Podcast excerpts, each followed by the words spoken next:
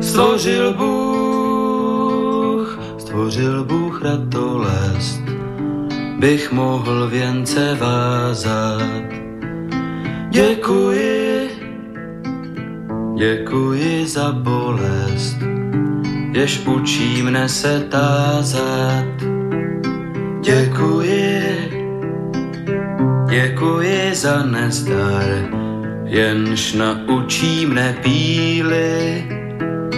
Bych mohl, bych mohl přinést dar, byť nezbývalo síly. Děkuji, děkuji, děkuji.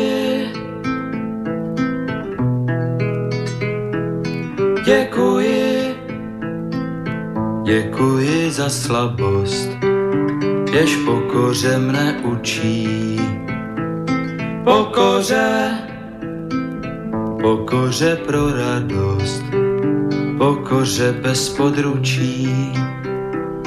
Děkuji, za slzy děkuji, ty naučí mne citu, živým již, živým již žalují a křičí po soucitu děkuji, děkuji, děkuji.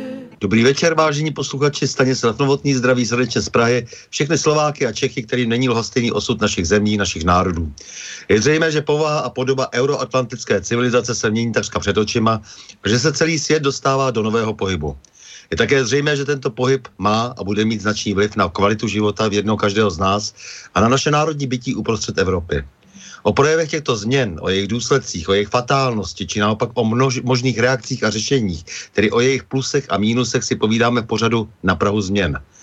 Jinými slovy, diskutujeme o zkušenostech, znalostech, názorech a činech výrazných osobností žijících v naší složité době. Dnes si budu povídat s Lubošem Blahou a vy se, milí posluchači, můžete zapojit do debaty také, pokud pošlete svůj dotaz na adresu studiozavináčslobodnývysílač.sk a nebo budete-li telefonovat na číslo 048 381 01 01. Luboš Blaha, eh, politolog, politik, publicista, poslanec a toho času i třeba zaměstnanec eh, Ústavu politických věd Slovenské akademie věd. Dobrý večer, vítám vás, vážený pan Luboši Blaho, poslanče slovenského parlamentu na Slobodné vysielači v pořadu na Prahu změn. Pěkný večer, pozdravujem, ďakujem za pozvanie. Tak, eh, pojďme na to. Eh, takže jak vy jste se vůbec na tom světě objevil? Vy jste dokonce, vy jste učený člověk, vy jste vystudoval gymnázium a co bylo potom? V Bratislavě, vy jste z Bratislavy? Áno, ja som rodák z Petržálky, a narodil som sa v Bratislave a celý život som žil v Petržálke. Až teraz, eh, posledné roky, žijem eh, skôr v centre mesta. No a k Petržálke mám celý život veľmi dobrý vzťah. Eh, Ako ste spomínali, študoval som na strednej škole práve v Petržálke na Einsteinovej ulici. No a potom som išiel na vysokú školu, dokonca na dve vysoké školy. Jedna je v Banskej Bystrici, Univerzita Mateja Bela. Tam som študoval politológiu a medzinárodné vzťahy a potom v Bratislave na Univerzite Komenského som študoval filozofiu. No a potom, keď som skončil tieto dve vysoké školy, tak som ešte išiel robiť doktorát a tam som si, ten som si urobil na práve Ústave politických vied SAV. Takže e, takéto je moje vzdelanie a dneska už e, fungujem v politike, ale aj ďalej vo vedeckej oblasti. No já se ptám proto, protože vždycky revolucionáři pocházejí z velkých měst eh, z pravidla. Z pravidla to tak bývá, prostě konec konců my si ještě pořád pamatujeme eh, to staré husické eh, hnutí, které vzniklo také v Praze, když se tady objevila tehdy, tehdyší univerzita jako naprosté novum a najednou 10 tisíc lidí z 50 tisíc obyvatel tehdejší Prahy vědělo, jak co mají vyřešit a byli velmi revoluční tehdy. tak proto se ptám prostě. Je to pravda, ale dneska žiaľ funguje skôr opačný efekt, že tie veľké metropoly a veľké mesta, či už je to Bratislava, Praha, ale v Európe aj Londýn a ďalšie mesta, sú skôr takým, uh, produk- produkujú skôr takých slniečkárov a liberálov a tú mládež, ktorá do veľkej miery počúva na tie dekadentné západné hodnoty. No a myslím si, že práve ľudia z tých menších miest, najmä na Slovensku, ale myslím si, že aj v Českej republiky, práve sa zobúdzajú a chcú chrániť aj tú národnú suverenitu, sociálnu spravodlivosť a hodnoty, ktoré nás tvoria celé dejiny, to čím sme Slováci aj Češi. Tak, takže vy jste prostě dobře, takže jste vystudoval a e, to asi potom průběžně už jste dělal jako také něco jiného, než jenom, že jste, že jste studoval. T, jak jste přemýšlel vlastně od celého počátku, než jste se dostal k tomu, e, k čemu jste se dostal dnes? To mělo nějaký svůj vývoj? Viete čo, ja sa v politike venujem prakticky od svojich 14-15 rokov. Môj otec e, bol novinár a intelektuál, čiže vždy ma viedol k lavicovej filozofii politika mi bola vždy blízka, aj politické myslenie, to najmä. Písal som knižky, napísal som ich asi 6, ktoré sa týkajú práve filozofie a politológie z tých hlavicových alebo radikálne antikapitalistických pohľadov. Robím to celý život, písal som pre rôzne ľavicové magazíny, ako je Nové slovo, ktoré možno poznáte a podobne. No a postupne som sa dostal aj do antiglobalistického ľavicového hnutia, Fungoval som chvíľočku ako e, korešpondent aj pre e, komunistickú stranu na Slovensku. Postupne som sa dostal do strany Smer. E, bol som poradcom predsedu parlamentu a neskôr sa stal aj poslancom za stranu Smer sociálna demokracia, predsedom Európskeho výboru a dneska som tu už 8 rok a to už asi poznáte. No a vy jste taky vlastně spolupracoval s komunistickou stranou Slovenska, eh, jak to ano. tehdy bylo vlastně.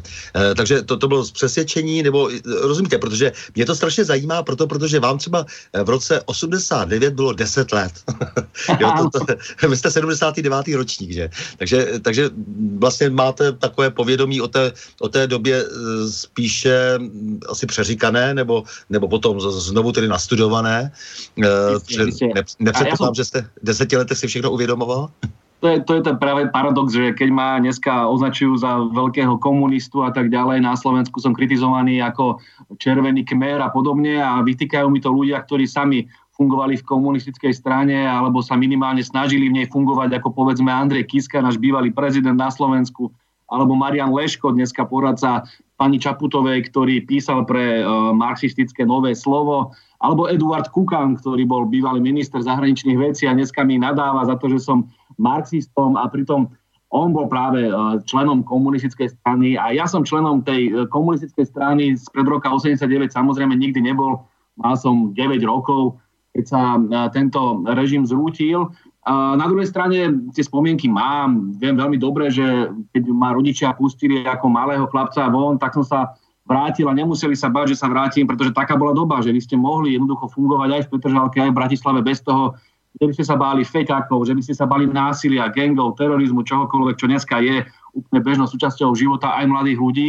A ja mám dneska dve malé deti a poviem vám úprimne, neviem ich len tak poslať von uh, do ulic a mám o ne ďaleko väčší strach, ako mávali ľudia počas tých 70 80 rokov, kedy ten režim, uh, socialistický režim fungoval naozaj uh, a prinášal ľuďom veľa dobrého. To znamená bývanie, prácu, zdravotnú starostlivosť, školstvo, aj ten pocit bezpečnosti, a istý pocit aj suverenity v ekonomických otázkach.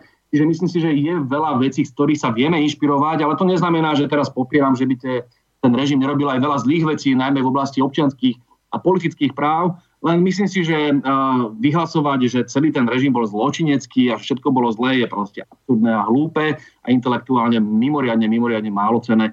Čiže myslím si, že treba sa znova vrátiť k tejto dobe a poučiť sa inšpirovať vo veciach, najmä tých sociálnych a ekonomických, ktoré fungovali dobre. Mm-hmm.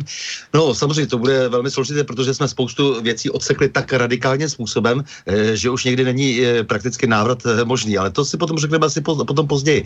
No nicméně mě to zajímá, protože ten váš vývoj je takový, jaký, jaký je, to znamená, že vlastně jste ten člověk, který trpí trošku nostalgii po něčem, ale co nezažil. Nostalgia, to by som to nenazýval by som to týmto pojmom, pretože ja som vždy ako lavičiar hľadel skôr dopredu. Ako zmeniť ten systém, ktorý tu dneska je. A áno, vieme sa inšpirovať mnohými vecami, ktoré sú v našich dejinách a nielen tými, ktoré boli počas bývalého režimu, ale aj tými, ktoré boli ešte v 19. storočí. Zabúdajme, že práve prvé družstvo e, vôbec vo svete vzniklo na Slovensku, v Sobotišti, na Záhorí a to je krásna tradícia, ktorú takisto vieme nadviazať týchto tradícií je veľmi veľa, ešte z 19. storočia pri Štúrovcoch a v 20. storočí potom ďalej pri rozvoji robotníckého hnutia. Čiže vieme sa inšpirovať dejinami, ale to neznamená, že sa chceme vráciať. E, tá nová doba je samozrejme úplne iná a treba uh, uvažovať nad modernými socialistickými myšlienkami a práve to sa snažím aj vo svojich knižkách tretie moje knihy Antiglobalista. Nehovorím o režime z pred roku 89, ale o tých alternatívach, ktoré pasujú na dnešnú dobu globalizácie.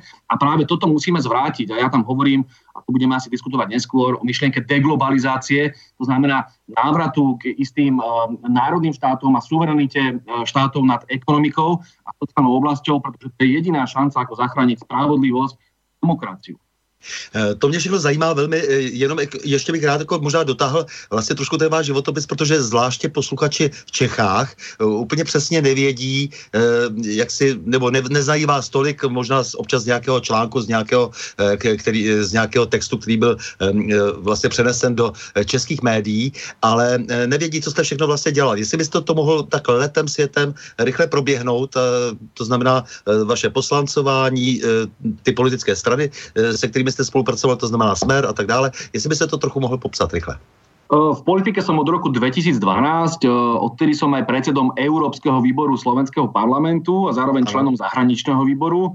Medzi tým som sa stal aj šéfom delegácie Slovenského parlamentu v parlamentnom zhromaždení Rady Európy a členom našej delegácie v OBSE. Čiže tých funkcií je viacero, ale vo všeobecnosti platí, že som asi na Slovensku najznámejší práve tým, že často chodím diskutovať do televíznych diskusí a hlavne tým, že veľmi často reagujem na slovenskú a zahraničnú politiku na sociálnych sieťach, najmä na Facebooku prostredníctvom statusov. Vydal som aj dve knižky týchto statusov a e, pravdou je, že e, patria medzi tie najúspešnejšie na Slovensku, alebo myslím, že sú najúspešnejšie na Slovensku z hľadiska e, sledovanosti a vyvolávajú veľkú averziu a nenávisť najmä medzi liberálnymi politikmi a aktivistami, najmä medzi ľuďmi, ktorí sa zvyknú nazývať slniečkári, to znamená ľudia, ktorí veria veľmi silne v kapitalizmus, v Ameriku a všetky tie západné individualistické hodnoty, proti ktorým sa snažím ponúkať alternatívu. Čiže to je moja politika veľmi silne lavicová v ekonomike, ale zároveň veľmi silne vlastenecká, veľmi silne suverenistická zahraničnej politike. No to je strašně zajímavý, protože vás vlastně naopak na Wikipedii natírají za to, že jste, že jste vlastně antinacionalista, protože já nacionalismus nevnímám tedy jako, jako slovo pejorativní. Eh, samozřejmě to je vždycky otázka jako nějakého posunu toho významu toho slova, že, jo? že nacismus je samozřejmě jednoznačně eh, velmi pejorativní slovo, že jo? ale nacionalismus je prostě národovectví v podstatě. Ale, eh, tak, ale, protože... sa na to pozriete, keď beriete to politologicky, tak samozrejme nacionalizmus má rôzne podoby. Jedna je z nich je tá otvorená občianská, druhá je potom aj tá uzavretá, ktorá, ktorá môže vyústiť až k fašizmu alebo nacizmu. Samozrejme to odmietam a možno práve z toho pramení aj to moje označenie je veľmi silné ako antifašistu, to som vždy bol a vždy budem. Ale zase na druhej strane veľmi silne chápem frustráciu dneska mnohých ľudí aj na Slovensku, aj v Česku, ktorí uh, vidia, že tento liberálny model krachuje, končí, prináša veľa zlého a práve preto mm, sa tu prichádza tu nová vlna vlastenectva, ktoré ale môže mať veľmi progresívny a veľmi pokrokový charakter a myslím si, že na to musíme nadviazať a chrániť si naše národné záujmy, či už je to v rámci Slovenskej republiky alebo v Českej republiky. Mm-hmm. To je samozřejmě strašně důležité to, co říkáte, protože eh, vy, jak se vlastně hlásíte zároveň k marxismu, eh, tak s tím marxismem je přece velká potíž, jako když jako třeba říkáte, že se hlásíte k západnímu marxismu. Konec konců do Ruska byl vyvezen v roce 17 právě ten západní marxismus. Tehdy, respektive získal tam tu podobu dokonce toho trockismu. Troc, trockismu trockisticko-leninský vlastně režim tam tehdy vznikl. Tak já vidím jako tu účelovou situaci, která nastala a prostě ta byla vyprovokovaná samozřejmě těmi, kteří chtěli vládnout ještě více a chtěli mít ještě více, byli ještě individualističtější. To znamená, to jsou ty bankovní domy, eh, které si do značné míry objednali eh, tu první, eh, tu první barevnou revoluci. Juj, to je, to je veľmi komplikovaný vývoj. Ako o marxizme, keby sme sa bavili, tak by to bolo asi nadlho. Pravdou je, že tí autory západnej tradície marxizmu, ktorí mňa napríklad inšpirujú, sú povedzme Immanuel Wallerstein, čo je americký marxista, ktorý ale hovorí o globalizácii, hovorí o globálnom rozdelení medzi západnými centrami, ako sú Spojené štáty americké a západoeurópske bohaté štáty, ktoré rumplujú celý svet a robia z celého sveta kolóniu alebo polokolóniu. A vrátane Slovenská a Česka, ktoré sa nazývajú polokolóniami alebo semikolóniami. A to sú práve semi periférne krajiny, ktoré doplácajú na ten globálny model, ktorý vyhovuje najmä Spojeným štátom americkým, Británii a tým najsilnejším hráčom. Ale toto je moderný západný marxizmus, nemám teraz na mysli naozaj, ste spomínali o Trockom a tak ďalej, ten príbeh, ktorý e, prebehol v histórii, je samozrejme zaujímavý, môžeme sa o ňom porozprávať, ale nemá nič spoločné s tým, Mm, dobře, e, vy jste stoupenec Slavoje Žižeka. Eh, Určitě ano. Eh, co, co vás fascinuje tom na Žižekovi, protože tam je vždycky otázka prostě, nakolik jsou všechny ty věci reálné. Jako jedna věc je, že těch teorií se to v, tom, v té, té historii prostě objevilo mnoho, eh, konec konců všechny se nakonec nějak mm, vlastně realizovali na základě toho, že si všichni představovali, že vytvoří to království boží na zemi, což jako kdysi to křesťanství nebo ten kulturní základ celý na naší civilizace odmítl. To znamená, že to prakticky není možné, že se můžeme sami individuálně usilovat usilovat, ale nicméně velmi obtížné potom ehm, postavit ten nádherný ideální svět právě tady na Zemi. Ako ono, toto je typickou ideológiou kapitalizmu, že keďže tu kapitalizmus funguje a fungoval tu 200 rokov, tak už bude fungovať navždy. Toto o sebe tvrdil aj otrokárstvo, toto o sebe tvrdil aj stredovek a kresťanský stredovek. Čiže toto máte vždy, že každá, každý režim, ktorý funguje aktuálne, každý systém má svoju ideológiu, ktorá tvrdí, že keďže to funguje, tak už nemôže fungovať nikdy nič lepšie. Ja si samozrejme nemyslím, že teraz na budúci štvrtok tu vybudujeme revolúciu a bude tu komunizmus, ale myslím si, že by sme sa mali usilovať určite o sociálne spravodlivejšiu spoločnosť a som presvedčený o tom, že kapitalizmus je zlo, že plodí neuveriteľnú nerovnosť, chudobu, vojny, militarizmus a individualizmus, ktoré je v priamom protiklade nielen v našej národnej kultúre, ale k národným kultúram všetkých štátov s výnimkou Spojených štátov amerických a niektorých individualistických západných kultúr, či už je to holandská a tak ďalej. Čiže Nemyslím si, že musíme teraz nabiehať na, tento, na túto liberálnu ideológiu, že kapitalizmus je väčší a bude tu navždy. Naopak, hľadajme alternatívy, ktoré viac vyhovujú pracujúcim ľuďom a tým chudobným, lebo o tých mi ako ľavicovému politikovi ide. Ale keď hovoríme o Slavojovi Žižekovi, myšlenok, ktoré on má, je strašne veľa, len to, čo je politicky zaujímavé, je to, že on hovorí o opätovnej repolitizácii ekonomie. Tu sa ľavica už dlhé roky pokúša riešiť všelijaké kultúrne e, nezmysly, práva transgenderov, niekde na západe tam riešia práva sliepok a výbeh sliepok a podobné témy. E, namiesto toho, aby sme sa vrátili späť k tomu, že hľadajme ekonomické alternatívy kapitalizmu. A to je to, o čom hovorím aj ja.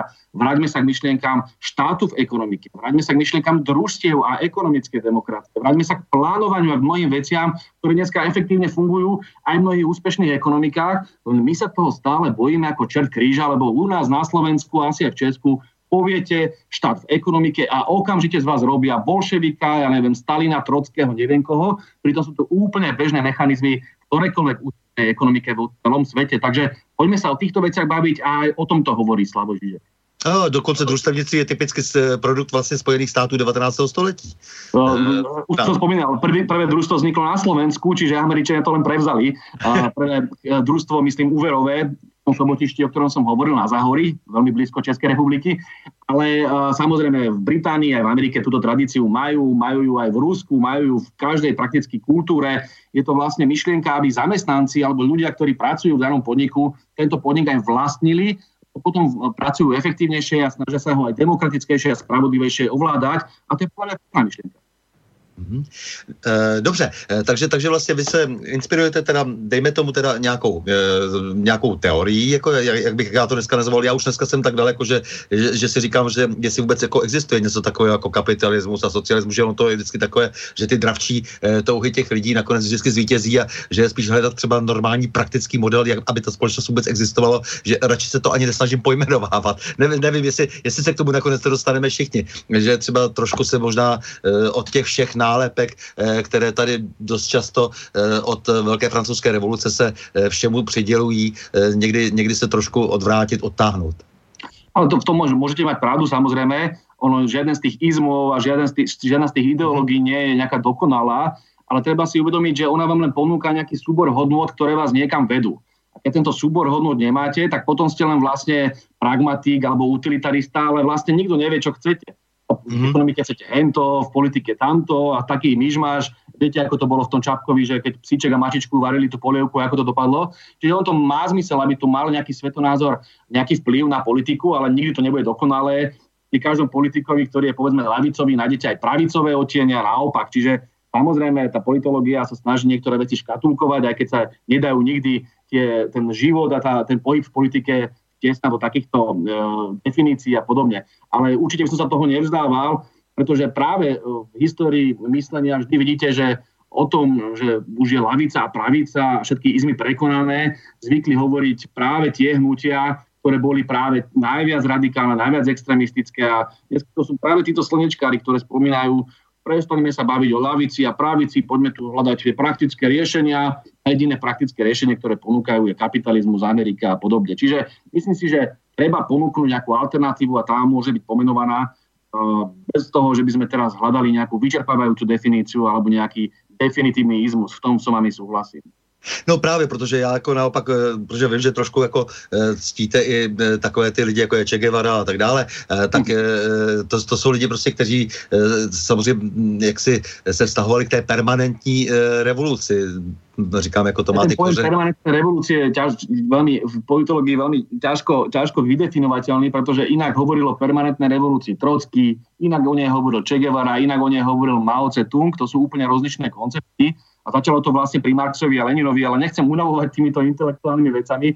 Chcel by som viac hovoriť o tom, že ak pre mňa je vzorom Che Guevara, je to predovšetkým preto, lebo je legendou boja proti americkému imperializmu, ktorý zachvátil Kubu a celú Latinskú Ameriku. A Kubancom sa podarilo niečo neuveriteľné. Malý niekoľko miliónový štát dokázal poraziť veľkého brata Spojené štáty americké, jednu z najmocnejších mocností.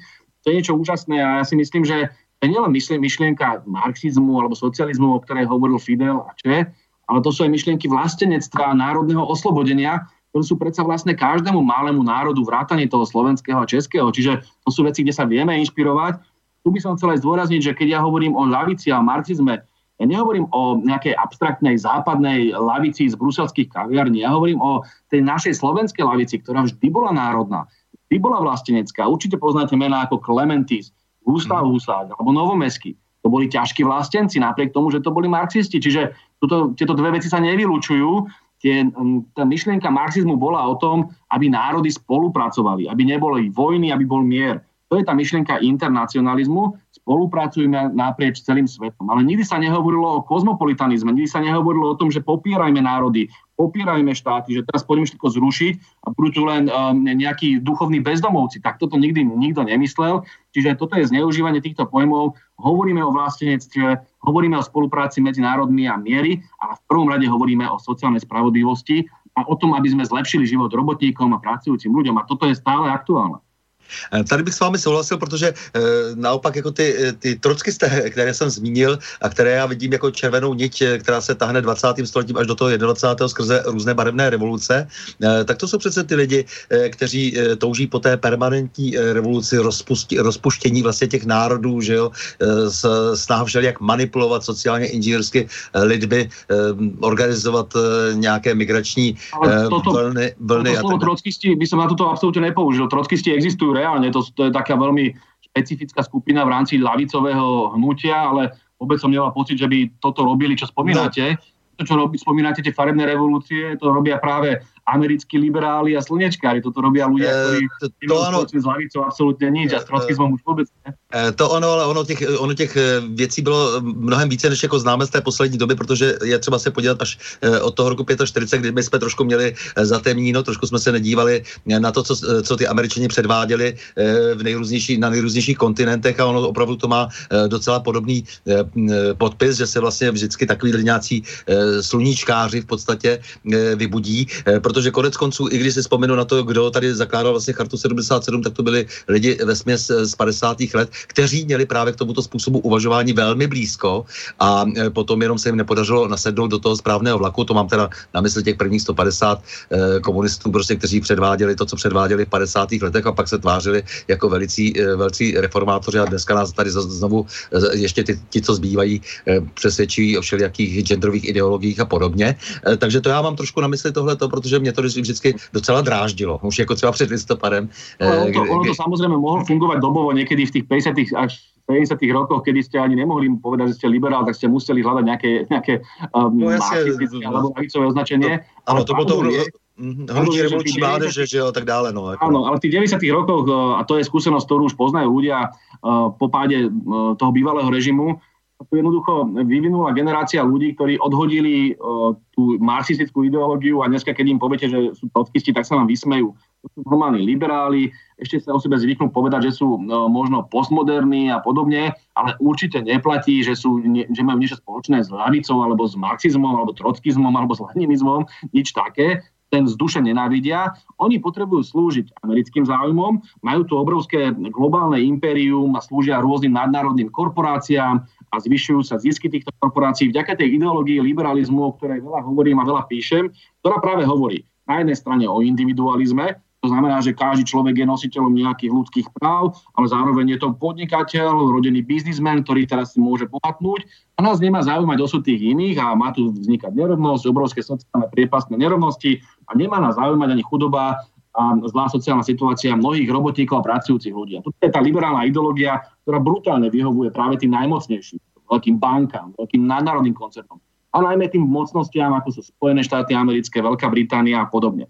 A toto je model, ktorý tvrdo odmietam. Ale toto je lavicová pozícia, pozícia, ktorá veľmi silne súvisí s tým, aby sme chránili tých slabších, práve tých pracujúcich ľudí a práve tie slabšie národy. Čiže myslím si, že takéto niečo, keď teraz chceme spojiť, že tí bruselskí slniečkári majú niečo spoločné s trockizmom, to je slepá ulička, mohlo byť možno tých 60 70 rokoch, ale dneska je to už úplne iné.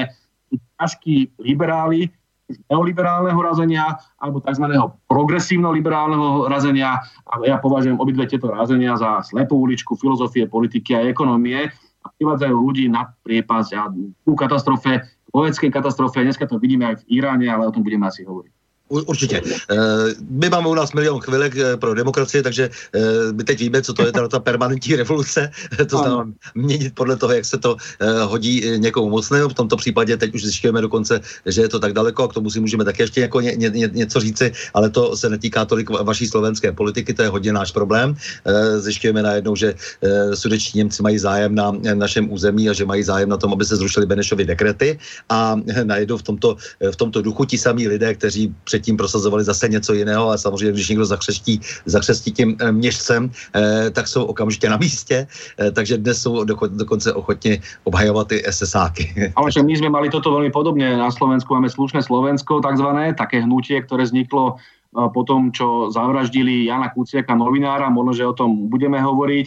A to bolo takisto jedna zo série farebných revolúcií alebo pokus o farebnú revolúciu podobnej tej, ktorá bola úspešná na Ukrajine hovorím o Majdane, a to niečo vidíme aj v ďalších stredoeurópskych krajinách a toto nie je náhoda, že takéto niečo vzniká, že to má financovanie zo západu a z rôznych mimovládnych nadácií. Hovorí sa často o nadácii otvorenej spoločnosti, ale ich ďaleko viacej. A keď si pozriete, kto sú vlastníkmi a kto sú tí hýbateľmi spoza toho, a hovorí sa často aj o mene George Soros, tak to nie je žiaden trockista, to je človek, ktorý vyrastal na Karlovi Raimundovi Poperovi, písal o tom knihy, je to ťažký neoliberál, je to človek, ktorý chce, aby vo svete fungoval neoliberálny model, aby tu boli korporácie, aby tu ovládali všetko, aby tu neboli štáty a národy, aby tu boli len silné individualistické bytosti ako on, ktoré budú ovládať celý svet. Toto je práve veľmi nebezpečné. A Tuto ne, ne, ne, financovaný aj v Bratislave, aj v Prahe, aj vo Varšave, v Budapešti. A je to veľmi nebezpečné. Ja si myslím, že pokiaľ sa aj u nás, aj u vás ľudia prebudia a povstanú proti takémuto modelu, ak nás čaká ešte dobrá budúcnosť, pokiaľ nie, tak budeme zotročení, veľmi vážne zotročení. Ne, ne, vy mi nerozumíte, já si nemyslím, že ty, tyhle ty lidi by byli o čemkoliv přesvědčeni. Oni jenom používají jakoukoliv ideologii. To, to, to znamená, že já říkám prostě, že eh, všechno to, co se je takové to, co neumíme přesně pojmenovat, tak tomu říkáme, že to je neo. Takže máme všelijaké neomarxismy, máme neoliberalismy, máme neokonzervativce a tak dále. A ono to všechno tak se nějak jak si používá podle toho, jak se cítí, že ta emoce jak si, jak si by byla využitelná. To znamená, jak se cítí, že jak, jak ta, ta společnost je eh, jak, jak si nějak naladěna. To znamená, zmínil se tohohle toho eh, bílého koně eh, toho to, to světového eh, bankovního systému eh, George Soroše, tak my přece víme prostě, že on je schopen třeba v Africe, kde doluje naprosto drsným způsobem suroviny, chová se tam velmi kolonialisticky, tak zároveň si platí skupinu pro i skupinu proti. To, to mm. mohou opravdu ti, kteří stojí, stojí jenom hodně vysoko, pohrávat si takhle se společností. Jakože. Takže tím já jsem nemyslel, že by zrovna tyhle ty lidi měli nějakou ideologii, kromě toho, že prostě si chtějí nadspat kapci a ovládať svět. Jako to, to je, myslím, jako celá jejich ideológia. Je to v tejto mocenskej rovine samozrejme, ale potom tam máte aj tú ideologickú, intelektuálnu rovinu a tá sa snaží byť konzistentná a to treba zase tiež veľmi vážne analyzovať a študovať. A ona hovorí vlastne o tom, že dneska sme v ére globalizácie, kedy už tie štáty a národy sú niečím prekonaným, že na to zabudníme, že proste tu žiadna suverenita nemôže fungovať, už všetci sa majme radi ako mimo našich národov, štátov, náboženstiev a podobne, budeme tu krásne žiť, ako spieval John Lennon vo svojich pesničkách a nebude žiadnych vojen a tak ďalej. Ono to znie strašne pekne alebo keď hovoria o ľudských právach, každý človek si zaslúži ľudské práva a všetko je to skvelé, ono to super znie. Keď sa na to zamyslíte potom mocensky a zistujete, že vlastne táto ideológia ľudských práv sa využíva najmä americkou armádou alebo západnými armádami na to, aby de facto kolonizovali iné štáty a ukážu si povedzme na Irak, že tam sa im to nepáči a tam ideme bojovať, ale už neukážu prstom na Saudskú Arabiu, kde sa takisto zneužívajú ľudské práva, čiže to je vlastne len mocenský mechanizmus. A táto liberálna ideológia je používaná rôznymi mocnosťami a rôznymi mocnými ľuďmi, ako spomínaný Šoroš, na to, aby presadzovali ich vlastné záujmy, mocenské záujmy. Toto je práve tá faloš a to fariziestvo toho celého. Je preto hovorím, že ten liberalizmus je len nejaké, to sú len pekné rečičky, ktoré zakrývajú krútu realitu. A tá realita je o tom, aby tu jedna mocnosť. Spojené štáty americké plus nadnárodné korporácie, ktoré sú z tejto krajiny, alebo ktoré majú túto mocenské sídlo, ovládali svet, alebo ovládali čo najväčšiu časť tohto sveta. A aký narratív potrebujú, alebo aký príbeh potrebujú?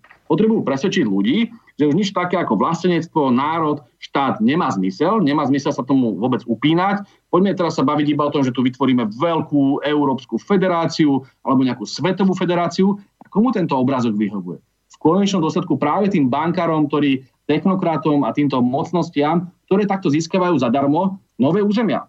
To je ten príbeh, ktorý ste spomínali. Prečo to asi rozprávajú tí ľudia o milióne, z toho miliónu chvíliek? Prečo hovoria o tejto liberálnej ideológii. Lebo práve potrebujú, aby tie centra, ktoré fungujú dneska v Európskej únii, či už v Nemecku, Francúzsku alebo v, a tak ďalej, aby mali možnosť uh, získať, skolonizovať celú Európu, aby odolali tomu tlaku tých národných vlastneckých síl, ktoré stále fungujú.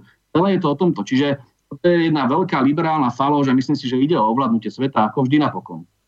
No samozřejmě, když si uvědomíme tuhle tu prajednoduchou věc, že jde jenom o to prosazování vlastních zájmů, osobních zájmů, vlastních zájmů, eh, tak potom je to velmi čitelné. Ale to je to, co, co je vlastně pro, pro ty lidi, eh, kteří se dnes eh, biflují na spaměť na úrovni už ne ani gymnaziální, na těch humanitních školách nějaké poučky, protože dostali jsme se, propadli jsme se dál, než jsme byli ideologicky vlastně v těch 70. 80. letech. Hloubšte jsme se propadli ve vzdělání vzdělání v humanitních oborech. No tak samozřejmě prostě jako to nedává žádný smysl. Ale viete, zase častokrát aj o tom hovorím s ľuďmi, ono, nemôžno sa moc čudovať aj tým mladým ľuďom, ktorí dneska vyrastajú na tých školách, tak oni sú obklopení kompletne tou americkou, hollywoodskou kultúrou. Od rána do večera im hrá v televízii nejaký americký film, je tam trepoce americká vlajka, veľmi veľký svalnatý americký hrdina ide zachraňovať svet pred zlými Rusmi alebo zlými Číňanmi alebo neviem kým ešte do toho hrajú tie obľúbujúce počítačové hry a plus do toho majú všetky tie denníky a televízie. U nás máme denník E na SME, u vás máte vlastné tieto liberálno-pravicové denníky, ktoré vlastnia rôzni oligarchovia alebo korporácie, ktoré im hovoria, raz budeš aj ty úspešný, len musíš podnikať, musíš byť e, bezohľadný, musíš byť e, veľmi liberálny a individualistický. Teraz toto oni nasávajú od rána do večera. Vedia, že im kariéru zabezpečí len to, pokiaľ budú poslúchať Ameriku, pokiaľ uveria, že najlepšia Amerika a pokiaľ tento liberalizmus budú zbožňovať. No a samozrejme, že keď tomu uveríte a niekoľko rokov vám takto vymývajú mozog, potom zo všetkého najviac budete nenávidieť Rusko, Putina, na Slovensku Blahu a Fica a v Česku predpokladám Zemana, alebo neviem, koho tam ešte takto máte. Čiže to je úplne prirodzené, že tí mladí ľudia, pokiaľ nemajú trošku štipku nejakej priebojnosti, nejakej vlastnej, vlastného rozumu a vlastnej chuti bojovať, no tak jednoducho podláhnú a toto je prípad väčšiny mladých ľudí. Ja, mne, mne ich ľúto. To nie je otázka, že by som ich nejakým spôsobom nenávidel. Nie je ich ľúto a snažím sa ich prebudiť. To je celé.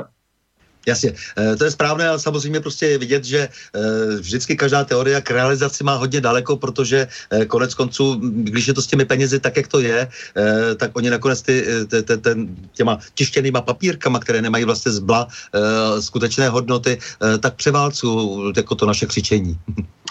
Máte pravdu a samozrejme, že to nie je ľahké, ale nikdy neboli ľahké zmeny a vždy nakoniec došli. Viete, to budete tak aj v celej histórii ani tí otrokári a otroci, keď boli ešte dávno kedysi v rímskej spoločnosti a neskôr, tak uh, nefungovalo to navždy. A jedného dňa tí otroci povstali a jedného dňa sa zmenil ten systém a potom prišiel ten feudálny, aj ten bol veľmi nespravodlivý, ale aj ten sa zmenil. Zmenil sa na tento. Kapitalistický, aj ten jedného dňa skončí, čiže nebol by som nejaký pesimista, jednoho dňa to skončí. A osobne som presvedčený, že tá éra tej americkej nadvlády a éra tohto neoliberálneho globálneho kapitalizmu postupne upadá a končí a budeme sa možno o tom rozprávať, že vidím tie náznaky zmeny, že vidím aj tie zmeny v tom ekonomickom myslení. Ešte pred 15 rokmi tu fungovali veľmi ťažkí neoliberáli aj na Slovensku ako Ivan Mikloš, Káni, ktorí tu rozprávali o všetko poďme sprivatizovať, všetko vyžeme ten štát. A dneska odrazu už aj títo liberáli začínajú uvažovať nad tým, že ale preboha, veď tú spoločnosť neudržíte, keď nebudete mať nejaký sociálny štát, ktorý bude udržiavať nejaký zmier.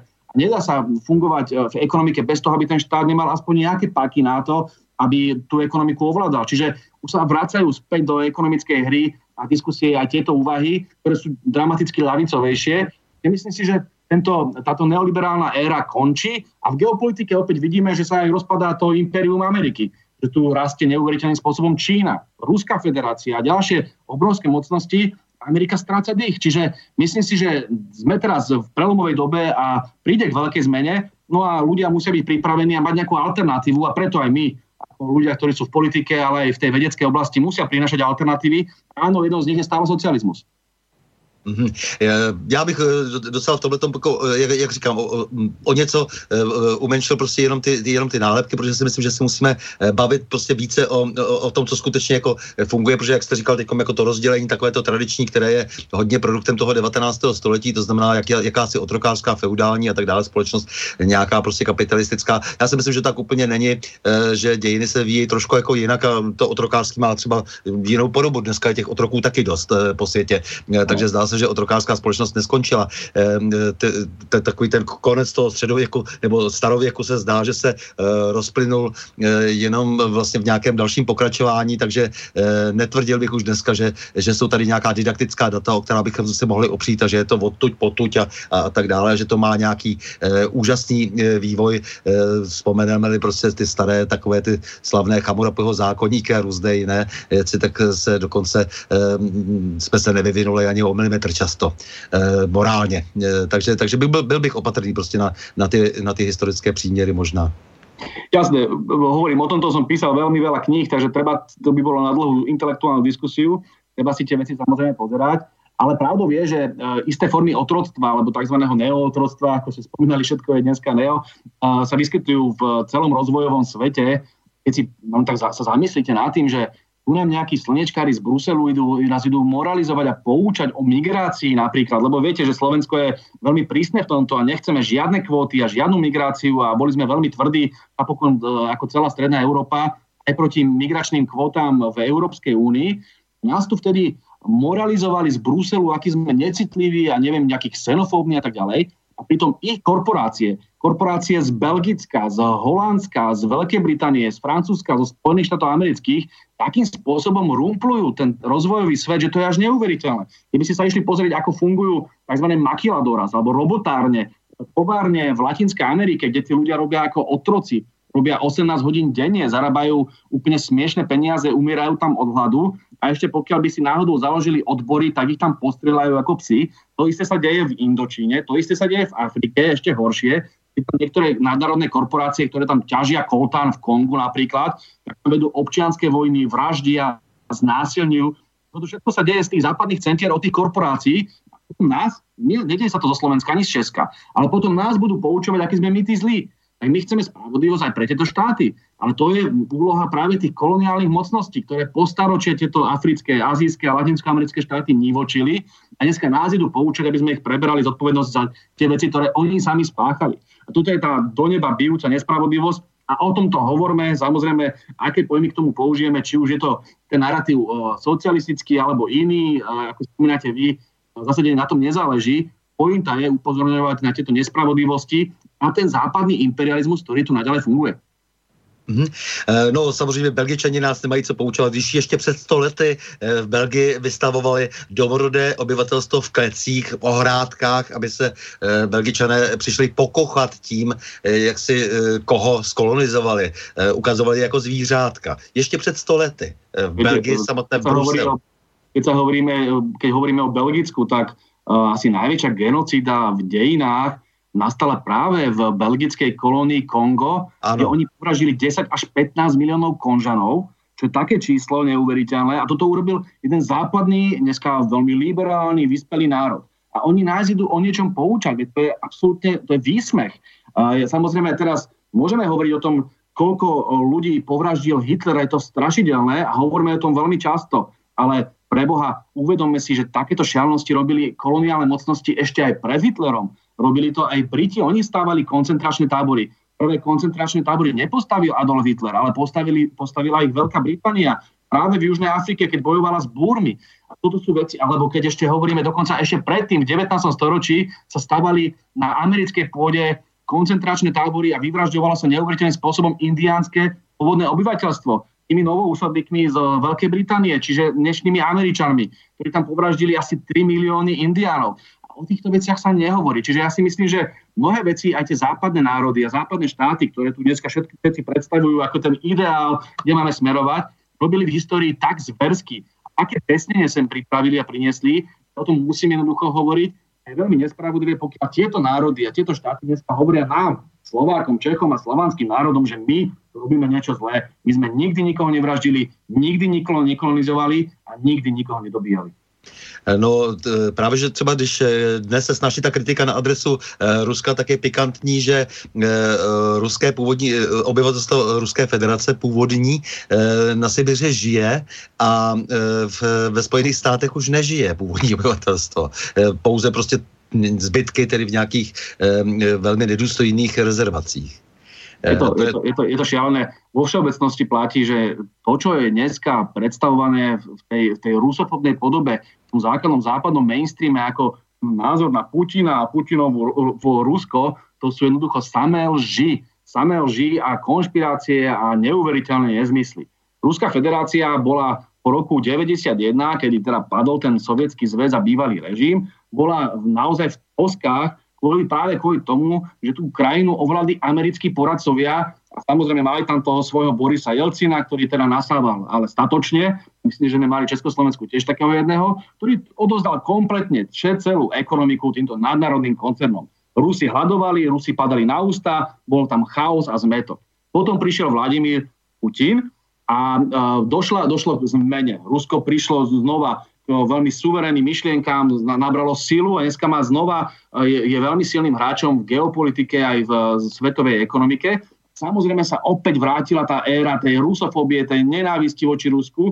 A v každej západnej tlači, v všetkých médiách, máte to asi aj v Česku, u nás na Slovensku je to úplne denoden, na denodenej báze, proste každý si potrebuje kopnúť do Ruska. Lebo však to Rusko dneska prispieva k mieru, to si, to si musíme uvedomiť. Prispelo mieru v Venezuele, prispieva k mieru, k mieru v Iráne, vyriešilo problém s islamským štátom v, aj vďaka Iránu, ale aj vďaka Rusku Sýrii. A takýchto príkladov je ďaleko viacej. Čiže Rusko prospieva a vytvára tu aj vo svete väčšiu rovnováhu. Čiže ja si nemyslím, že to kopanie do Ruska má nejaký zmysel.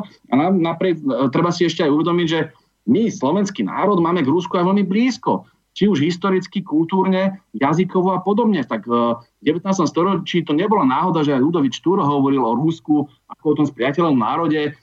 Toto je niečo, čo, je, čo pre nás musí byť sveté. Navyše, keď nás práve Ruska červená armáda oslobodila od fašizmu v druhej svetovej vojne. Čiže na toto nesmieme zabúdať a nikdy nesmieme dopustiť, aby tú uh, Rúskú federáciu a rúsky národ hejtovali nejakí uh, bývalí kolonizátori, bývalí nacisti a rôzni neuveriteľní blázni uh, v západných metropolách a médiách.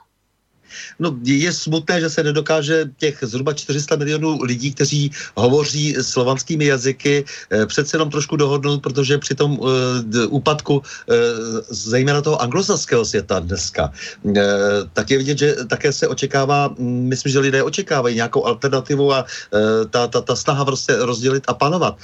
A nedovolit to, aby jsme lépe komunikovali, alespoň my, kteří se jsme schopni lépe dorozumět, protože přece jenom je dost důležitá ta jazyková blízkost, jak se zmínil. Ehm, je to prostě škoda, že, že tohle neumíme. Ale samozrejme, že na jednej strane to platí, z druhej strany, ja keď niekedy sledujem našich uh, severných susedov, Poliakov, uh, ktorý, ktorých mám hlboké úcte, ale uh, tie ich názory na Rúsku federáciu, ktoré majú svoje historické korene samozrejme a tie, tú revnivosť, ktorá tam bola, ale keď sledujem tieto veci, tak si hovorím, že asi nejaká veľká jednota Slovanov asi nastať v nejakom skorom čase nemôže. Vidíme, aké majú problémy Srbi a Chorváti, vidíme, aké majú problémy momentálne Ukrajinci a Rusi, čiže týmto smerom asi nemá zmysel uvažovať uh, nejak uh, do detajlov, ale určite má zmysel hovoriť o tom, že nesmieme dopustiť, aby tu tá anglosaská kultúra alebo aby tu tie individualistické liberálne ideológie, ktoré sú typické najmä pre tieto anglosaské štáty, kolonizovali svet. Musíme im postaviť inú víziu, ktorá je ďaleko komunitárnejšia a sociálnejšia. To je to slovo, které jste vyslovil eh, pro vás důležité, protože komunitarismem vy se zajímáte, eh, zabýváte hodně. Áno, áno, to je jedna z tých, zase z tých izmov, ktorý, ktorý, ktorý často spomínam aj vo svojich teóriách. Takisto je to slovo, ktoré má viacero významov, ale ten, ktorý používam ja, vychádza z americkej a britskej filozofie, kde sa hovorí o tom, že prestaňme vnímať realitu cez ten liberálny individualizmus, o tom, že ľudia majú nejaké teda uh, univerzálne práva a tak ďalej. Hovoríme o tom, že každá spoločnosť vyrasta z nejakých tradícií, z, nejaký, z nejakej kultúry, takže človek je bytosť spoločenská a príjma isté role vďaka tomu, že sa narodí v nejakej spoločnosti. Krásne to vyjadril jeden, jeden filozof, nebudem teraz zaťažovať poslucháčov teraz detailami, jeden filozof, ktorý kedysi povedal, že ja som v živote nestretol človeka. Stretol som Brita, stretol som Iránca, stretol som Argentínčana, ale nikdy nie človeka. A on tým chcel povedať práve to, že vy tu nemáte nejaký univerzálny uh, pojem človeka, vy tu máte vždy iba nejaké výsledky nejakých kultúr. A tak ako slovenská kultúra alebo česká kultúra má svoje špecifika, tak ich má aj iránska, tak ich má aj, uh, neviem, čínska alebo argentínska. Treba ľudí vnímať cez tieto kultúry a cez tieto spoločenské, uh, historické paralely. Čiže Myslím si, že o tomto je komunitarizmus, o tom rešpekte k iným kultúram a o tom, aby sme si vážili naše vlastné dejiny, vlastné tradície. A toto je veľmi blízko k tým lavicovým myšlienkám, ktoré práve hovoria o tom, že aby sme poznesli ten um, život tých najchudobnejších a tých slabších sociálnych vrstiev, tak musíme zmeniť uh, tú spoločnosť, aby bola spravodlivejšia. A v tomto musí byť veľmi silný štát. Štát by mal mať kontrolu nad ekonomikou, mal by pomáhať ľuďom a tak ďalej. A toto je to ľavicové. A toto je práve prítomné aj v našich dejinách, v našich tradíciách, v našej kultúre. A na toto by sme mali nadvezovať. A toto nás môže doviesť tej budúcnosti, ktorú ja vidím bez kapitalizmu a bez liberalizmu. Eh, já jsem rád, že takhle definujete v podstatě vlastenectví, protože vlastenectví je velmi důležité a bez kořenů eh, se nikam nehneme. Řekl jste to tykom přesně, eh, že jsme definováni hodně kulturou, tradicí a samozřejmě jazykem a případně, když dokonce ještě jsme schopni žít v nějakých hranicích, což se všem úplně nedostává, když si vezmu celou řadu národů z afrických nebo Kurdy a tak dále, celou řadu jako jiných. Takže my máme ještě dokonce ty hranice, tak se můžeme těm hranicím stáhnout s nějakým jazykem a s nějakým nějakou eh, tradicí a zároveň samozřejmě to, co říkáte, je hrozně důležité, abychom uměli respektovat i ty ostatní národy. Že ten, kdo to nedělá, tak ten samozřejmě naopak, eh, a to jsou vlastně dnes ti liberálové. Oni říkají, že jsou liberálové, jsou neliberální, protože pomlouvají eh, jiné národy a, a přisuzují jim prostě jako nějakou kolektivní teď tedy velkou vinu. Ale toto je typické pre liberálov, aj keď teraz nechcem všetkých hádzať do jedného vreca, ale hlavne v našom stredoeurópskom priestore vyrastla generácia, ktorá si hovorí, že sú liberáli, ktorí ale dokážu takým neuveriteľným spôsobom nenávidieť každého, kto má iný názor, že um, veľmi pripomínajú skôr fašistov alebo nacistov ešte z medzivojnového obdobia. To znamená nulová tolerancia. Ako náhle máte iný názor, tak by vás najradšej buď pozatvárali, alebo by vám zakázali vystupovať, alebo by vám nejakým spôsobom chceli vyhnať krajiny. Ale toto bolo typické práve pre Hitlerovcov, práve pre nacistov. Čiže myslím si, že to je ten omyl toho dnešného moderného liberalizmu, ktorý si myslí, že oni jediní majú patent na pravdu a pokiaľ náhodou máte nejaký pozitívnejší vzťah k Číne, alebo k Rúsku, alebo ku Kube, to je aj môjim prípadom, ste okamžite ruský agent, čínsky agent, kubánsky agent. Ja som mimochodom agentom u všetkých týchto troch krajín podľa našich liberálnych médií. Toto je proste neuveriteľná diskusia. Oni volali po slobode slova, sa tu štrangalo v roku 89, aby sme mohli všetci rozprávať, čo chceme. A dneska na Slovensku, neviem, či si zachytili, tu, išli, tu obvinujú Roberta Fica ako bývalého predsedu vlády za to, že povedal niečo o Romoch. Naháňajú tu ľudí. Teraz tu zavreli jedného novinára, respektíve odsudili jedného novinára, musí platiť pokutu, lebo bude zavretý. Keďže povedal, že ju nezaplatí, tak bude asi sedieť. Za to, citoval Ludovita Štúra nášho slovenského buditeľa. To sú už také absurdity. A toto celé ide pod taktovkou liberálov. Ja tom hovorím uh, veľmi otvorene o pojme liberálny fašizmus, pretože to, čo dneska liberáli tohto razenia robia, je to isté, čo robili fašisti kedysi. zakazovali iné názory a snažili sa tu zaviesť nejakú uh, ideologickú totalitu, že každý má mať strach povedať si svoj názor alebo myslieť si niečo on, iné, ako si myslia to naši súdruhovia liberáli. A toto je podľa mňa zvrátené a budem proti tomu vždy bojovať. No, oni vás taky říkají, že strašně ošklivě nadáváte novinářům a, a oponentům politickým.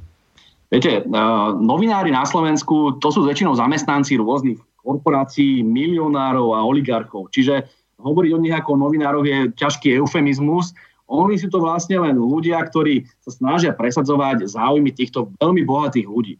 Tie hlavné denníky na Slovensku vlastnia buď milionári z jednej firmy, ktorá sa volá ESET, ktorá pôsobí a pôsobila v Spojených štátoch amerických, ktorá bola dokonca obvinená rúským ministerstvom zahraničných vecí, nie slovenským, rúským ministerstvom zahraničných vecí, že spolupracuje so CIA a NSA s americkými tajnými službami.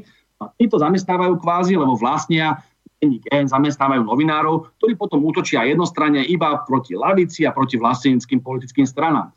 To isté máme denník SME na Slovensku, ktorý vlastní finančná skupina Penta, ktorú neviem, či v Česku poznáte. Na Slovensku je známa, známa z um, kauzy Gorila, kde boli veľmi špinavé prepojenia medzi vtedajšou pravicovou Zurindovou vládou a práve touto finančnou skupinou, kde sa tu rozkrádal štát, alebo minimálne podľa tej, uh, toho spisu Gorila. No a toto sú práve finančné skupiny a milionári, ktorí vlastnia médiá No a logicky potom tí novinári budú pre, uh, šíriť práve ten liberálny obraz sveta, to znamená, že bohatí si zaslúžia svoje bohatstvo a milionári tu musia byť a je to všetko skvelé a trh a voľný trh a vyhnať štát z ekonomiky a ľudia uh, si majú pomôcť sami a podobne. Typické prokapitalistické a liberálne názory a plus teraz kópanie do Ruska kúpanie do všetkých tých, ktorí majú iný názor.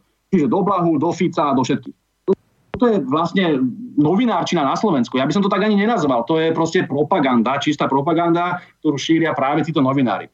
Oni sú neuveriteľne nevzdelaní, ale drzí ako opice. Oni nemajú naštudované nič. Krásne príklady. Máme tam také dievčatka, ktoré uh, si dokázali spraviť bakalára zo žurnalistiky, ale idú poučať nás všetkých o tom, ako funguje svet. Máte tu takú uh, jednu novinárku, volá sa Monika Tódová, ktorá napísala takú smiešnú diplomovú prácu na žurnalistike, keď som si ju prečítal, mal som o tom aj jedno video na sociálnej sieti, tak to bol jednoducho výsmech. Ona dokázala citovať až tri knižky v uh, diplomovej práci. Každý, kto má za sebou uh, nejakú vedeckú činnosť alebo vôbec vysokú školu, vie, že citovať z troch kníh je proste výsmechov vedeckej práce. Za tú prácu ona nemohla dostať titul. Ale fungovalo to tak, že oponentkou jej práce bola aj kamarátka z mimovládneho sektora, tiež liberálka, navyše nemala na to ani oprávnenie, lebo nemala PhD, volá sa Zuzana Vienk a vedie jednu zo známych slovenských liberálnych mimovládnych organizácií. A takto oni fungujú.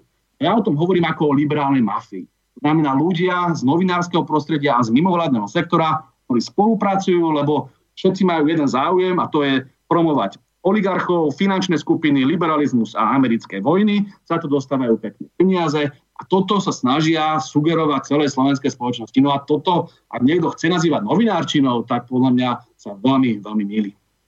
E, no, já myslím, že máme zkušenosti úplně stejné a e, u nás jsou samozřejmě, eh, já tomu říkám zase opět jako ty sorošovské, sorošovské struktury, které tady fungují, e, vyučeni na takových školách, jako je New York University Prague, jako což je škola pana Peheho, která samozřejmě do univerzity má hodně, hodně daleko a potom na všech těch ostatních humanitních, humanitních fakultách Karlovy univerzity to nevypadá o moc lépe. No, vy máte, vy máte aspoň jedno veľké šťastie, že nemáte prezidentku, ktorá vychádza z tohto mimovládneho sektora. Máte jedného vzdelaného, dôstojného prezidenta Miloša Zemana, ktorého názory si veľmi cením, aj keď s ním nemusím vždy súhlasiť, ale má šárm, má vtip a má inteligenciu. A my máme prezidentku, ktorá práve vyšla z tohto mimovládneho sektora, ktorá bola vlastne celé roky, najskôr neviem, či viete, ale bola iba asistentkou niekde v nejakom, nejakom mestskom úrade prednostu v Pezinku, v nejakom malom meste v Bratislave. A potom išla do mimovládnej organizácie, kde zarábala vďaka tomu, že jej posielala peniaze nadácia otvorenej spoločnosti na to, aby písala také smiešné brožúrky, to si niekedy musíte pozrieť. Malo to asi 30 strán a bolo to také detské eseje, veľmi, veľmi, veľmi kuriózne. No a táto pani sa potom takýmto spôsobom niekoľko rokov pretrčala v mimovládnom sektore, dostávala peniaze z rôznych, rôznych takýchto nadácií a fondov zo zahraničia a že jedného dňa dokonca vyhrala e, cenu, nejakú ekologickú cenu z Ameriky a dostala 175 tisíc dolárov za to z Ameriky, z Kalifornie, od jednej nadácie, volala sa to Goldmanová nadácia, za to, že pomohla premiestiť e, skládku s odpadom z jedného mesta do druhého mesta, lebo tým vraj nejakým spôsobom pomohla Matke Zemi, lebo tým vyriešila problémy životného prostredia, keďže keď e, skládka bola najskôr na mieste X, potom už nesmrdí na mieste Y. Tak som to aspoň pochopil. A teraz táto pani dostala neuveriteľné peniaze z Ameriky. Neuveriteľné.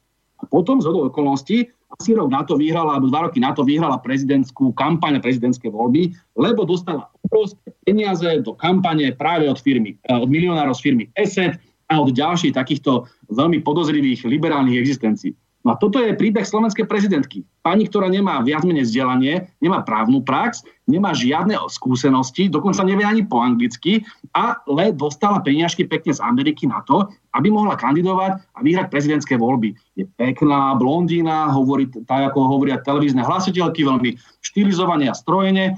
Tí ľudia, títo mladí ľudia v Bratislave jednoducho zožrali. A mne to príde ale neuveriteľne smutné, na Slovensku máme takúto prezidentku bez skúseností. Mimochodom, proti nej stál človek, ktorého pozná celý svet, obrov, významný diplomát, ktorý sa pozná so Schwarzeneggerom, so všetkými možnými, s Putinom, so všetkými možnými politikmi, ale vyhrala to pani, ktorá nemá za sebou absolútne nič, jedine peniaze od týchto mimovládnych organizácií a nadácií zo zahraničia. Tu si naozaj gratulujte v Česku, že máte Miloša Zemana, ktorý má skúsenosť, ktorý má rozmer, ktorý má intelekt a naozaj vám môžem len, len a len závidieť. No, děkujeme. Ale samozřejmě, že e, i ty informace, které se týkají paní Čaputové, tak ty pronikly i k nám e, docela jaksi i v té podrobné podobě, jak, jak, jak jste to vylíčil. Jako, takže, takže máme jakési povědomí o tom, e, kdo teď vládne na Slovensku. E, no. A také se do vás pouští, že teda e, vy máte pivku na dizidenty. To ne, neviem, či, či sa takto zrovna na mňa púšťajú, lebo e, ak sa bavíme o dizidentoch, ako bol povedzme Jan Čarnogurský uh, počas bývalého režimu, tak to, boli práve, to sú práve ľudia, s ktorými si uh, veľmi dobre rozumiem a vážim si aj ich aktivity. No, niečomu verili a bojovali proti uh, tomu systému, v ktorém, ktorý neverili. Fakticky je to veľmi podobná situácia, ako máme my dneska, keď ja som v situácii, že tiež bojujem proti systému, ktorý neverím a mám iné hodnoty a ideály a sa ma snažia umlčať, snažia sa ma teraz najnovšie vyhodiť Slovenskej akadémie vied, vyhodiť ma zo školy, najradšej by ma zavreli a tak ďalej. Čiže porovnateľná situácia a ja si týchto ľudí, ktorí bojovali za niečo, za svoje presvedčenie, naozaj vážim. A napokon tie 50. roky to bolo príšerné a doplatil na to aj Vladimír Klementín, jeden z mojich uh, intelektuálnych hrdinov, aj Gustav Husák, ďalší z ľudí, ktorých si veľmi vážim za mnohé veci, aj keď nie za všetko, to sú veci, ktoré sa nedajú nejakým spôsobom ospravedlniť. Len ja len hovorím o tom, že mňa najviac desia ľudia, ktorí v roku 1989 ešte 16. novembra si išli líhať ako ťažkí stalinisti, marxisti, leninisti a neviem čo ešte a budili sa 17. novembra ako ťažkí liberáli a americkí kapitalisti. A takýchto máme na Slovensku ešte aj v politike neúrekom. Andrej Kiska, bývalý prezident, dneska chce byť predsedom vlády, si ešte v roku 83 žiadal o členstvo v komunistickej strane Československa alebo Slovenska. Paradoxom doby je to, že ani komunisti ho nechceli, nedali mu to členstvo, ale on tam žiadal, dával do žiadosti, že teda verí v to, že tá okupácia v roku 68, že to bolo správne a so Slovenským zväzom na väčšie časy a podobne. Tento človek sa dneska ide hrať na najväčšieho antikomunistu a liberála alebo pravičiara na Slovensku. Toto sú tie neuveriteľne uh, choré príbehy ľudí, a toto ja odmietam. Čiže pokiaľ sa bavíme o tých dizidentoch, o tých skutočne statočných ľuďoch, ktorí verili v niečo, vrátane Jana Čarnogurského, aj keď s tým nesúhlasím v ekonomických veciach mnohých, čo urobil v 90. rokoch, s tým sa ja neviem stotožniť, ale on si držal nejakú svoju lajnu a svoju myšlienku. A všimnite si, tento človek je dneska veľmi silne okiazaný na Slovensku len preto, že má pozitívny vzťah k Ruskej federácii. Takže už ho nechcú ani tí veľkí kapitalisti, veľkí liberáli ale pritom on ďaleko viacej bojoval proti tomu bývalému režimu, teda keď už sa o tom bavíme, ako povedzme Kiska, Leško alebo Kukan. Ale to sú tí liberálni hrdinovia, lebo nenávidia Rusko. Dneska je to naozaj veľmi chorá, chorá doba, v ktorej žijeme. Mm-hmm. Já to znám velmi dobře, pocítil jsem to na své vlastní kůži, takže, eh, jak říkají moji přátelé, eh, jedou dizident, vždycky dizident, takže to mám úplně, úplně stejné. A dávají mi úplně stejné nálepky. Eh, taky jsem tady nedávno teda dělal rozhovor s Janem Černogorským, abychom zaspomínali na ty staré časy, kdy já jsem trošku jako zase viděl taky ty věci jinak, kdy potom listopadu jsem si myslel, že nastolíme nějaký pořádek a pak mezi tím, jak si mi vysvětovali, že to všechno bude tak, jak chce ta parta konem pana eh, ex-prezidenta, eh, který eh, tehdy byl velmi uražen tím, že se mi nelíbí jejich privatizace a hmm. transformace společnosti.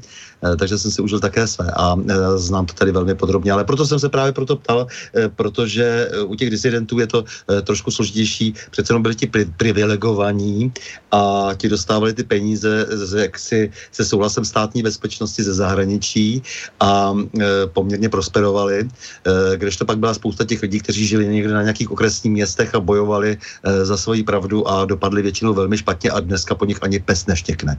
Takže jenom, jenom proto, že bych nerad rád, aby se v tomto smyslu e, nějak zobecňovalo, e, protože e, jak si něco jiného e, je, jak se chovala rodina Havlova, Bendova a další a něco jiného, jak se chovala celá řada těch bezejmených toto, je práve, toto je práve to asi, prečo mňa takto nálepku, že som proti dizidentom, lebo ja si teda nedávam servitky pred ústa, keď sa bavíme o Václavovi Havlovi. Lebo presne to je ten typ človeka, ktorý uh, žil relatívne aj v tom dizidentskom období relatívne konformným životom, keď to porovnáme s Gustavom Husakom, ktorý v 50. rokoch v takom lágri fungoval, že tomu asi nikto nemôže závidieť. Havel si žil ešte relatívne dobre. No a potom čo prišlo? 89.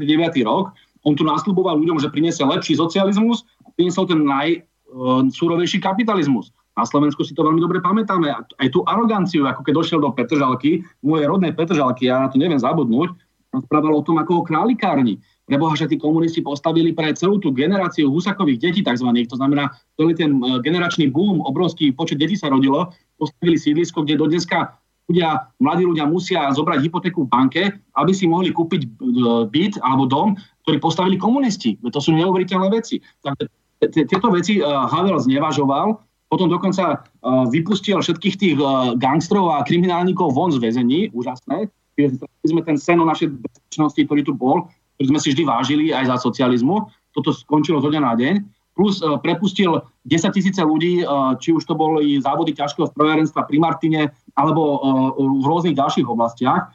Sa to tu neuveriteľným spôsobom rozpadlo. Všetky tie štátne podniky, ktoré dokázali prinašať životnú úroveň a zamestnanosť, či už na východe Slovenska alebo po celom Slovensku. A dodneska tam vidíte tie ruiny tých fabrík a podobne, tak to bolo proste niečo dobré, čo potom títo havlisti zvrzali. A to treba povedať veľmi jednoznačne. Iba chceli privatizovať a bohatnúť a napakovať si vačky. A toto bolo niečo nespravodlivé a zlé. A ja si to stotožňujem práve s Václavom Havlom a s ďalšími, ktorých by som mohol pomenovať.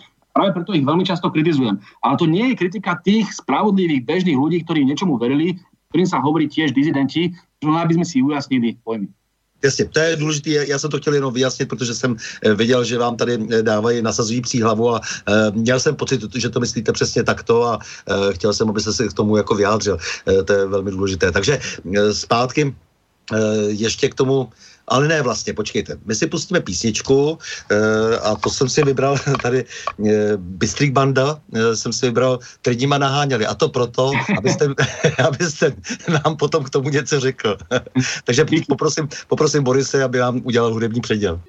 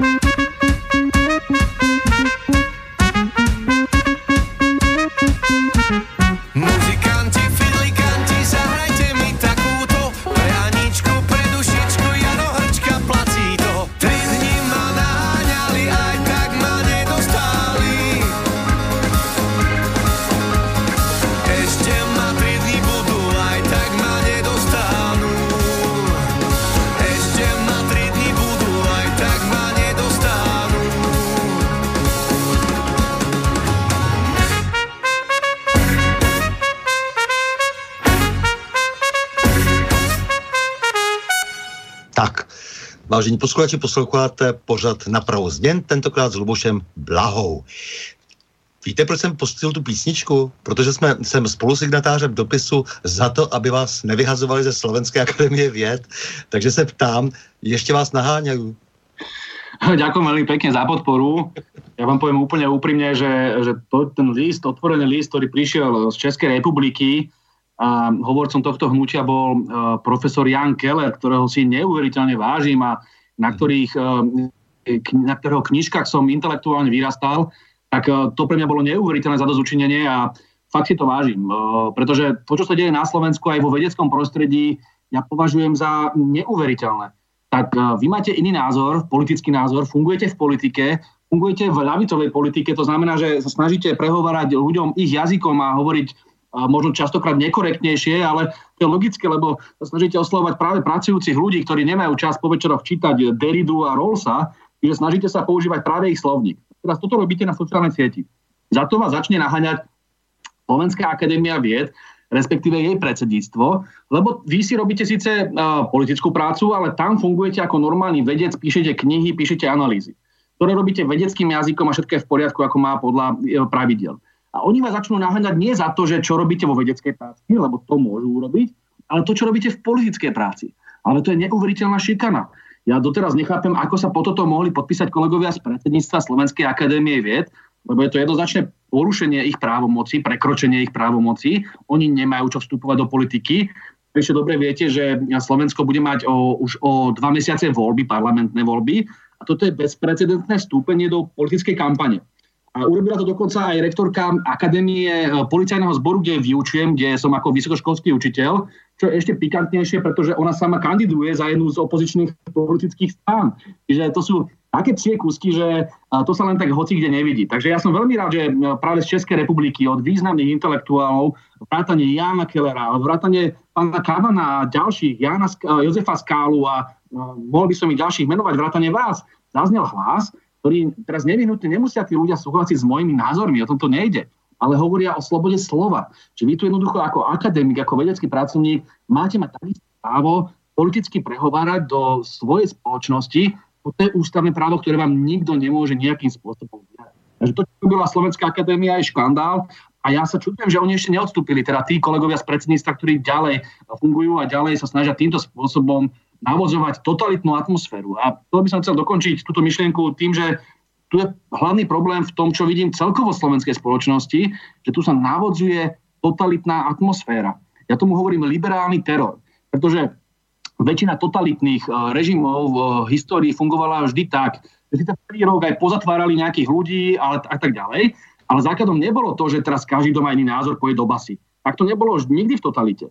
Základom je, že vy sa máte báť povedať svoj názor aby ste nešli do basy, to, alebo aby vás nevyhodili z roboty, alebo aby vám nejako neurobili zle. No ale veď preboha, toto tu máme.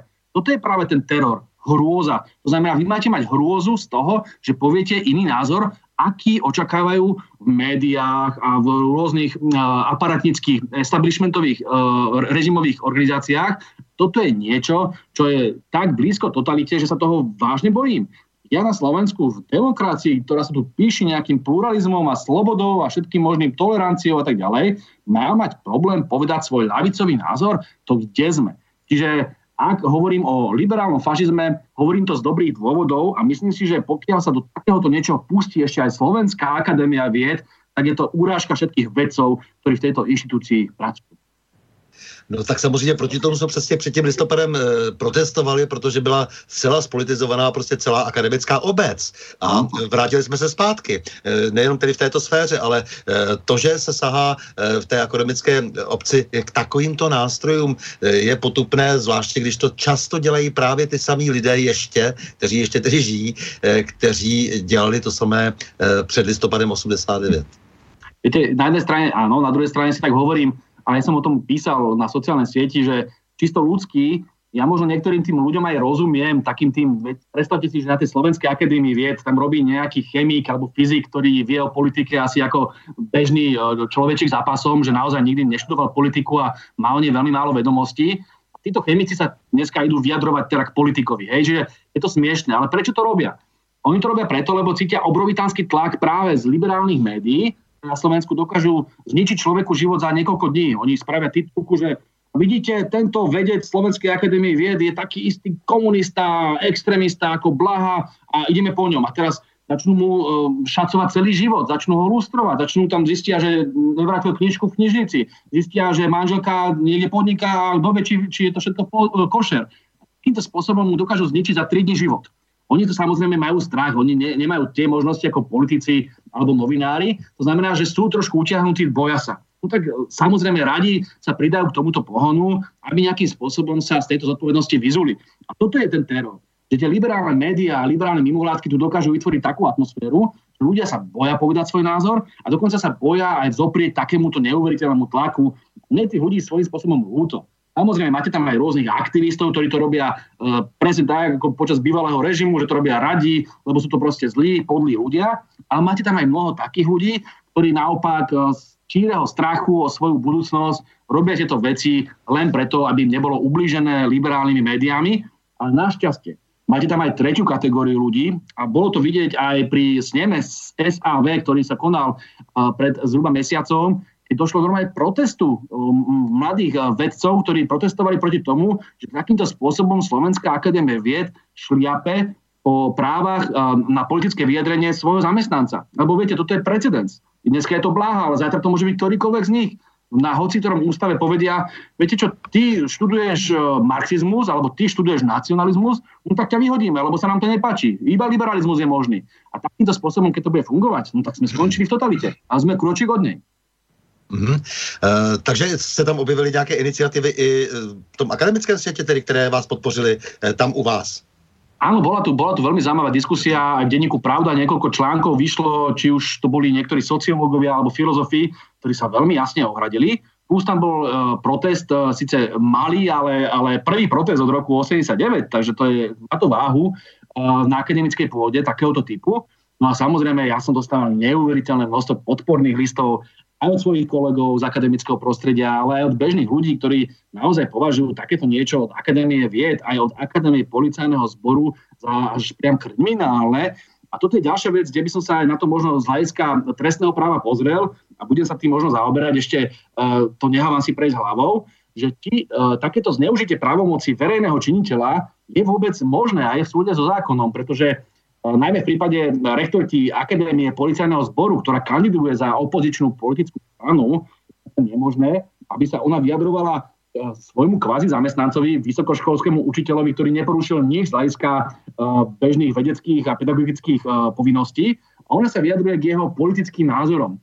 Ako politička ale nechá si napísať pod to, že je rektorkou Akadémie policajného zboru. Čiže vlastne na politiku zneužíva verejnú funkciu. A toto je niečo, čo by možno mali riešiť aj kolegovia z represívnych zložiek štátu. No ale to je samozrejme vec, ktorú budem zvažovať, či podám alebo nepodám trestné oznámenie. Sám som skôr v týchto veciach snaží, snaží byť nekonfrontačný a nevyťahovať trestné oznámenia, ale neviem, či sledujete na Slovensku situáciu, že tu odrazu vyťahujú trestné oznámenia a sa tu obvinujú a žalujú za najrôznejšie nezmysly najrôznejší politici. A toto robia práve liberálni aktivisti a liberálni politici. Mňa tu ide žalovať e, europoslankyňa Nicholsonová, ktorá je mimochodom známa tým, že sú vôbec pochybnosti, či má maturitu. Táto pani ide dneska mňa žalovať za to, že vraj e, tým, že používam symboly, ktoré sú späté aj s komunistickým režimom, takže som taký zločinec, že si zaslúžim, neviem, či pasu, alebo čo odo mňa vlastne chce.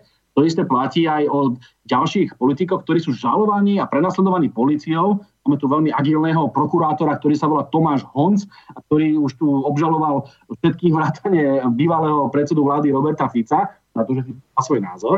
No a máme tu normálnu ideopolíciu a vy sa tak bojíte povedať svoj názor, lebo vás zavrú. A toto je niečo, čo ja odmietam. A preto by som nerád používal tie isté metódy, že by som teraz dával trestné oznámenia, no a nakoniec nám asi nič iné neostane. No pokiaľ sa nebudeme brániť tými istými prostriedkami, nás jednoducho uh, ukopú a to by som veľmi nerad. Čiže myslím si, že a toto je asi hlavný dôvod, prečo aj ja používam veľmi ostrý slovník na sociálnych sieťach a celkovo v politike.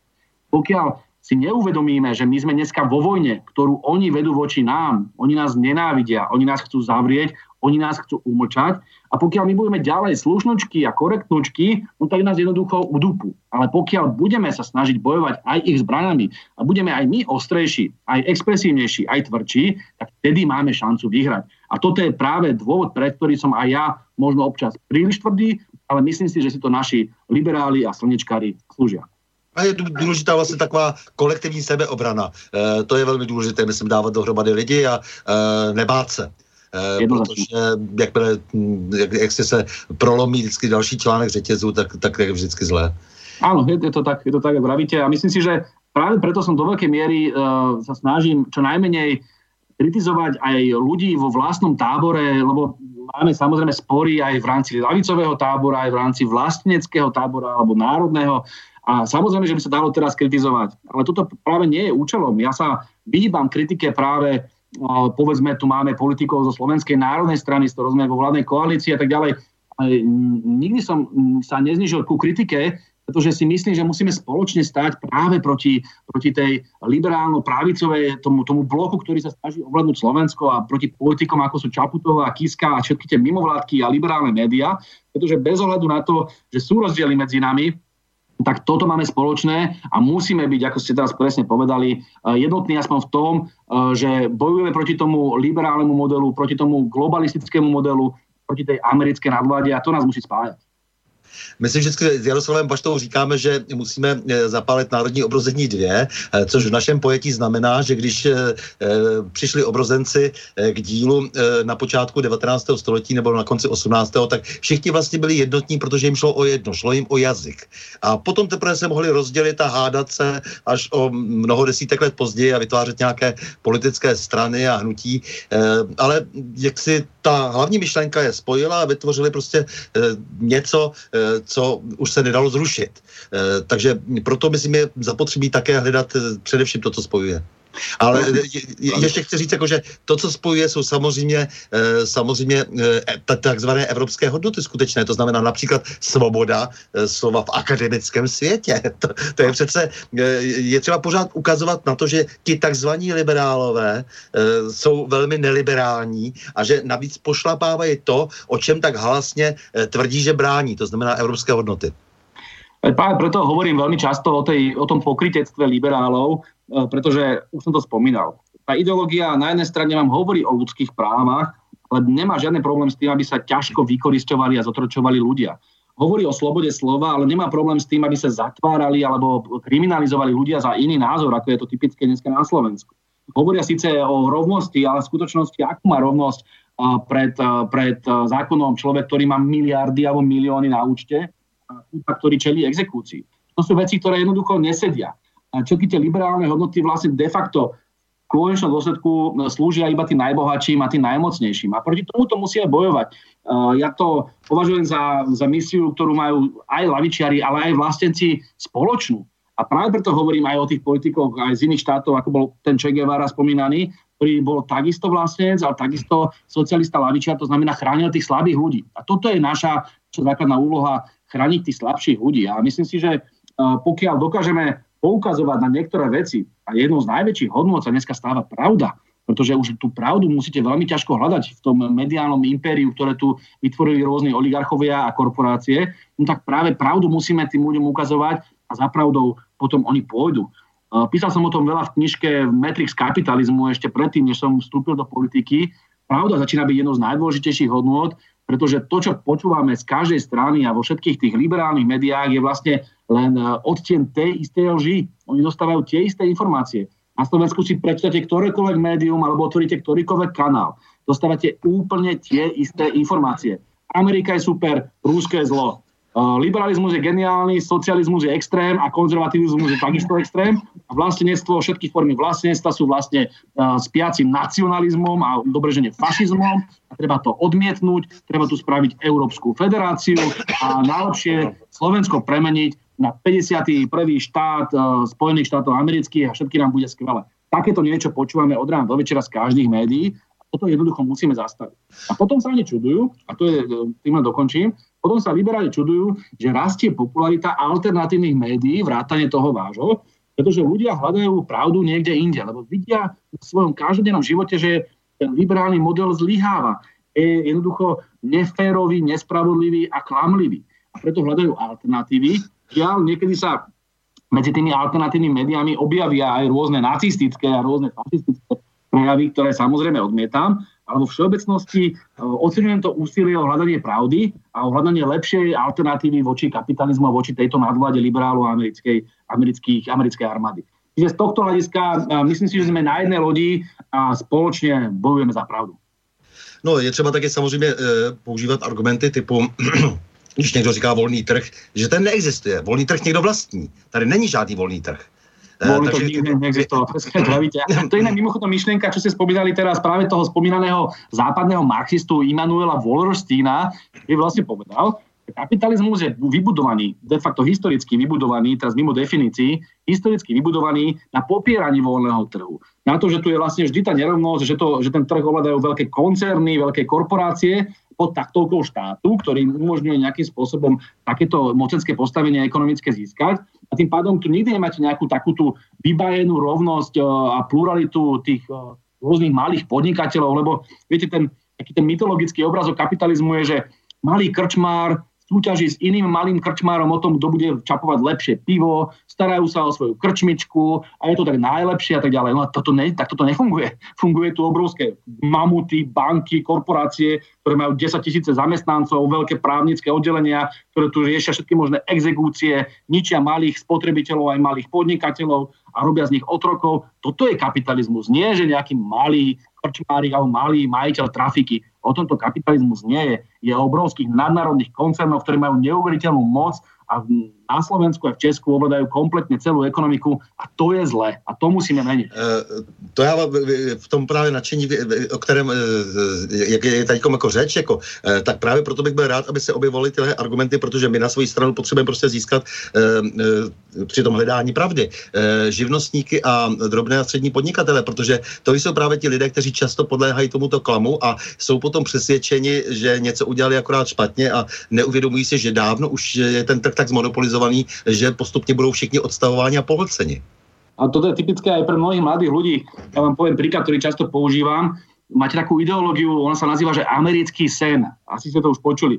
To je proste predstava, že aj keď si chudobný, nevzdelaný, si z prostredia robotníckého a z nejakej chudobného mestečka, tak ty sa jedného dňa môžeš stať ťažkým milionárom a budeš vlastniť veľké fabriky a budeš mať krásne autá, baby a víly a tak ďalej. Toto je ten americký sen. A na základe tejto ideológie vlastne oni sa snažia múcovať tým najchudobnejším ľuďom, aj tým živnostníkom malým, že však makaj, makaj, raz budeš ty taký strašne bohatý ako ten, ten, ten oligarcha u nás, ja neviem, Haščák. A teraz, uh, toto ja som zažil mnohokrát aj pri svojich kamarátoch, ktorí boli uh, naozaj nevzdelaní, naozaj mali veľmi malú šancu na trhu práce, ale už mi rozprávali, že fuj, ty si ten lavičiar, ktorý by nás chcel trestať, nás bohatých. A ja mu hovorím, nejaký bohatý, že ty si, ty si, však ty si nezdelaný chudobný chalan, nemáš peniaze, nemáš nič, že ty budeš o chvíľku robiť niekde závozníka v IKEA. A nakoniec sa tak aj stalo. O 4 roky na to bol závozníkom v IKEA. Ale ďalej rozprával o tom, ako si jedného dňa kúpi Lamborghini a už iba rozmýšľa, či bude červené alebo hnedé. A ja som bol ten zlý, lebo som ho chcel trestať za jeho úspech. Pritom, keby nebolo lavice a sociálneho štátu, tak by nemal ani takú minimálnu mzdu, akú má, lebo tu sme mu vybojovali my ako sociálny štát, ako lavica. Nemal by žiadne možnosti z hľadiska zákonníka práce, lebo by to tu bolo uh, pod neoliberálnych bez odborov a bez zákonníka práce. Proste títo ľudia nechápu ani len svoje základné ekonomické záujmy. A toto je práve tá ideológia toho amerického sna. A toto musíme konečne tým ľuďom, ktorí sú živnostníci, mali podnikatelia, zamestnanci a tak ďalej, úradníci, vysvetľovať, že oni nemôžu fungovať nikdy dôstojne pri tomto liberálnom modeli, ktorý bude vždy ponižovať a likvidovať. Je třeba vysvětlit, že ten American Dream vlastně e, byl e, možný jenom za určitých okolností v určité době, e, kdy se budovalo na zeleném, poté, co se samozřejmě vyvraždilo původní obyvatelstvo a, a mohl fungovat jenom do nějaké doby. I to je třeba zdůrazňovat. Je třeba potom zdůrazňovat také, že přece v různých zemích různé velikosti je možné přijít jaksi s nějakými jenom modely, které budou fungovat. V jiných zemích už to nefunguje. Celosvětově už vůbec ne evropsky také ne a tak dále. Je to docela komplikované, myslím, eh, myslím, že se musíme vrátit prostě úplně na počátek toho uvažování. Já o tomto, já o tomto veľa, veľa píšem aj v tej knižke Antiglobalista, pretože ja tú globalizáciu a ten globálny liberálny model odmetam práve preto, to, čo hovoríte. Vy máte jedinečné kultúry po celom svete, ktoré my musíme rešpektovať. Ja používam napríklad uh, príklad uh, africkej krajiny, ktorá sa volá Botswana. V Botswane uh, dlhodobo fungoval taký veľmi špecifický model politiky, politici chodili do dedín a snažili sa s ľuďmi e, viesť diskusiu, bola tam veľmi silná participácia, spolúčasť ľudí na rozhodovaní a tak ďalej, ale nemali politické strany. Mali iba jednu politickú stranu, taká bola tradícia, prakticky tradícia skoro celé v Afrike. Ale to neznamenalo, že tam nefungovala demokracia vnútri tej strany. Fungovala presne týmto spôsobom, že sa chodilo do dedín a tak ďalej. Bol to iný model demokracie a bol relatívne efektívny. Potom došli títo e, veľkí americkí poradcovia a liberálne mimovládky, ktoré povedali, že pokiaľ tu nebudete mať pluralizmus politických strán, tak nie ste demokracia. Takže oni prijali ten americký model, že máte dve strany, prakticky bez rozdielov, veľmi podobné ideológie a vlastne to vždy nejakí milionári, ale sú dve. No a tým pádom je to demokracia. No a tam toto to zavedli v tej Botsvane, to sa im okamžite rozsypalo, lebo ten stranický model fungoval veľmi oligarchicky a navyše klientelisticky a korupčne. Takže Botswana demokracie išla ďaleko, ďaleko dole a oni jednoducho im vnúcovali model, ktorý bol oveľa horší pre nich. A toto je typické pre celý ten uh, americký a západný liberalizmus. Že my sa furt tvárime, že všetko je u nás najlepšie a ideme teraz vnúcovať celému svetu ten náš model. Toto je nesprávne. Ja si síce nemusím súhlasiť s tým, čo sa, jak, sa vládne v Iráne, alebo v Číne, alebo možno v Saudskej Arabii, alebo v Botswane, ale nebudem im vnúcovať naše individualistické angloamerické hodnoty, nebudem im vnúcovať ten konzum, konzumný spôsob života, karierizmus a všetko to, čo je prináša západná kultúra, lebo navyše je to veľmi problematické aj pre našu kultúru a v iné kultúry je to chore. Však zoberte si, ako dopadli niektoré tradičné kultúry niekde v Indočíne. Tam tí ľudia sociálne postaročia fungovali vďaka tomu, že si vzájomne pomáhali v rámci komunity, v rámci rodiny, v rámci širšej rodiny, to znamená všetci tí bratranci a dediny a tak ďalej. Oni si vzájomne pomáhali vždy, keď má niekto problém sociálny. A teraz do toho došiel ten americký model, že ty si tu e, pracovná sila, alebo si ľudský kapitál, alebo jak to nazývajú, ty si ten nosič, nosič uh, ľudských práv, ktorý ale nemá nič také, ako je komunita a spoločnosť brať do úvahy, ty si hľadí iba sám seba a podniká a takéto niečo. Im sa to tam celé rozsypalo, tí ľudia zrazu umierajú na uliciach, lebo im nemajú do pomôcť. Celé sa im tam ten, tá štruktúra kultúrna zmenila a tomuto sa hovorí McDonaldizácia. E, v sociológii. To znamená, že tá kultúra tradičná, ktorá udržiavala postaročia aj sociálny zmier, aj nejaké základné role, roli spoločnosti, aj nejaký súbor práva, povinnosti, to všetko zničili, priniesli tam Ameriku a celé sa im to rozsypalo. A je z toho obrovská chudoba, otroctvo a poníženie. Toto si myslím, že je najväčší uh, problém dnešného sveta a práve preto bojujem proti globalizmu tohto typu a práve preto som antiglobalista. To jste mě velmi potěšil, protože eh, my nemáme co zavádět demokracii v Iráku západního typu, eh, když daleko lépe fungují, fungují ty velké rodiny eh, pod dozorem šejchů a ty lidi jsou daleko spokojenější, když se rozhoduje tímto způsobem. Já si vzpomínám, že i za těch minulých dob předlistopadových, jak, jak, to, jak vždycky se přiložila taková ta tabulka na ty různé africké země, kde se budoval takzvaný socialismus a řeklo se, ano, oni tady všechno splnili vlastně, to, ta, ta tabulka je vyplněná. Takže tam už mají také socialismus. Teď dělají to samé, to samé američané, že vždycky přeloží tu tabulku zase a říkají, no tak mají parlament, vy tam no. sice mají různé mafie, mají ty politické strany a tak dále a, a dejme tomu prezident si tam dá k večeři jak, jak si nějakého svého, svého kolegu, kterého má mezi tím lednici, ale to je taky demokracie, to je taky v pořádku, jako jo, a, a tak dále. Jo, a pak se najednou podívám prostě do e, národa Igbo, třeba v jeho východní e, Nigérii, e, který má báječné národní rady v každé vesnici, v podstatě velmi malý demokratický parlament, neuvěřitelné. Jo, velmi zvláštní národ, e, který si daleko lépe pořádá své věci v tom mikroklimatu, e, tamhle někde ve státě Enugu. E, jo, prostě vidíte, že to je daleko funkčnější, že to jsou všechno ostatní jsou nesmysly, to, co jim tam vrutili Britové. Toto je, toto je presne to, že najlepšie by bolo možno pre tých mnohých mladých ľudí, ktorí fungujú v tých kaviarniach a pri tej kavičke mudrujú o celom svete, sa zobrať a ísť ten svet poznávať. Pretože choďte sa pozrieť do Číny a naštúte si dejiny Číny a pozrite si všetky tie uh, peripety, ktorými prešla Čína v 19. storočí kvôli britskému kolonializmu a všetkým tým, uh, tým mocenským chučkám uh, západných mocností a pochopíte, prečo je Čína tam, kde je, prečo sa bráni tomu západnému vplyvu a prečo veľmi hrdá na to, ako cestou ide a ide veľmi efektívne v mnohých veciach. Mnohé veci na Slovensku alebo Česku alebo v západnej Európe nepochopíme, že, že sa dejú tak, ako sa dejú.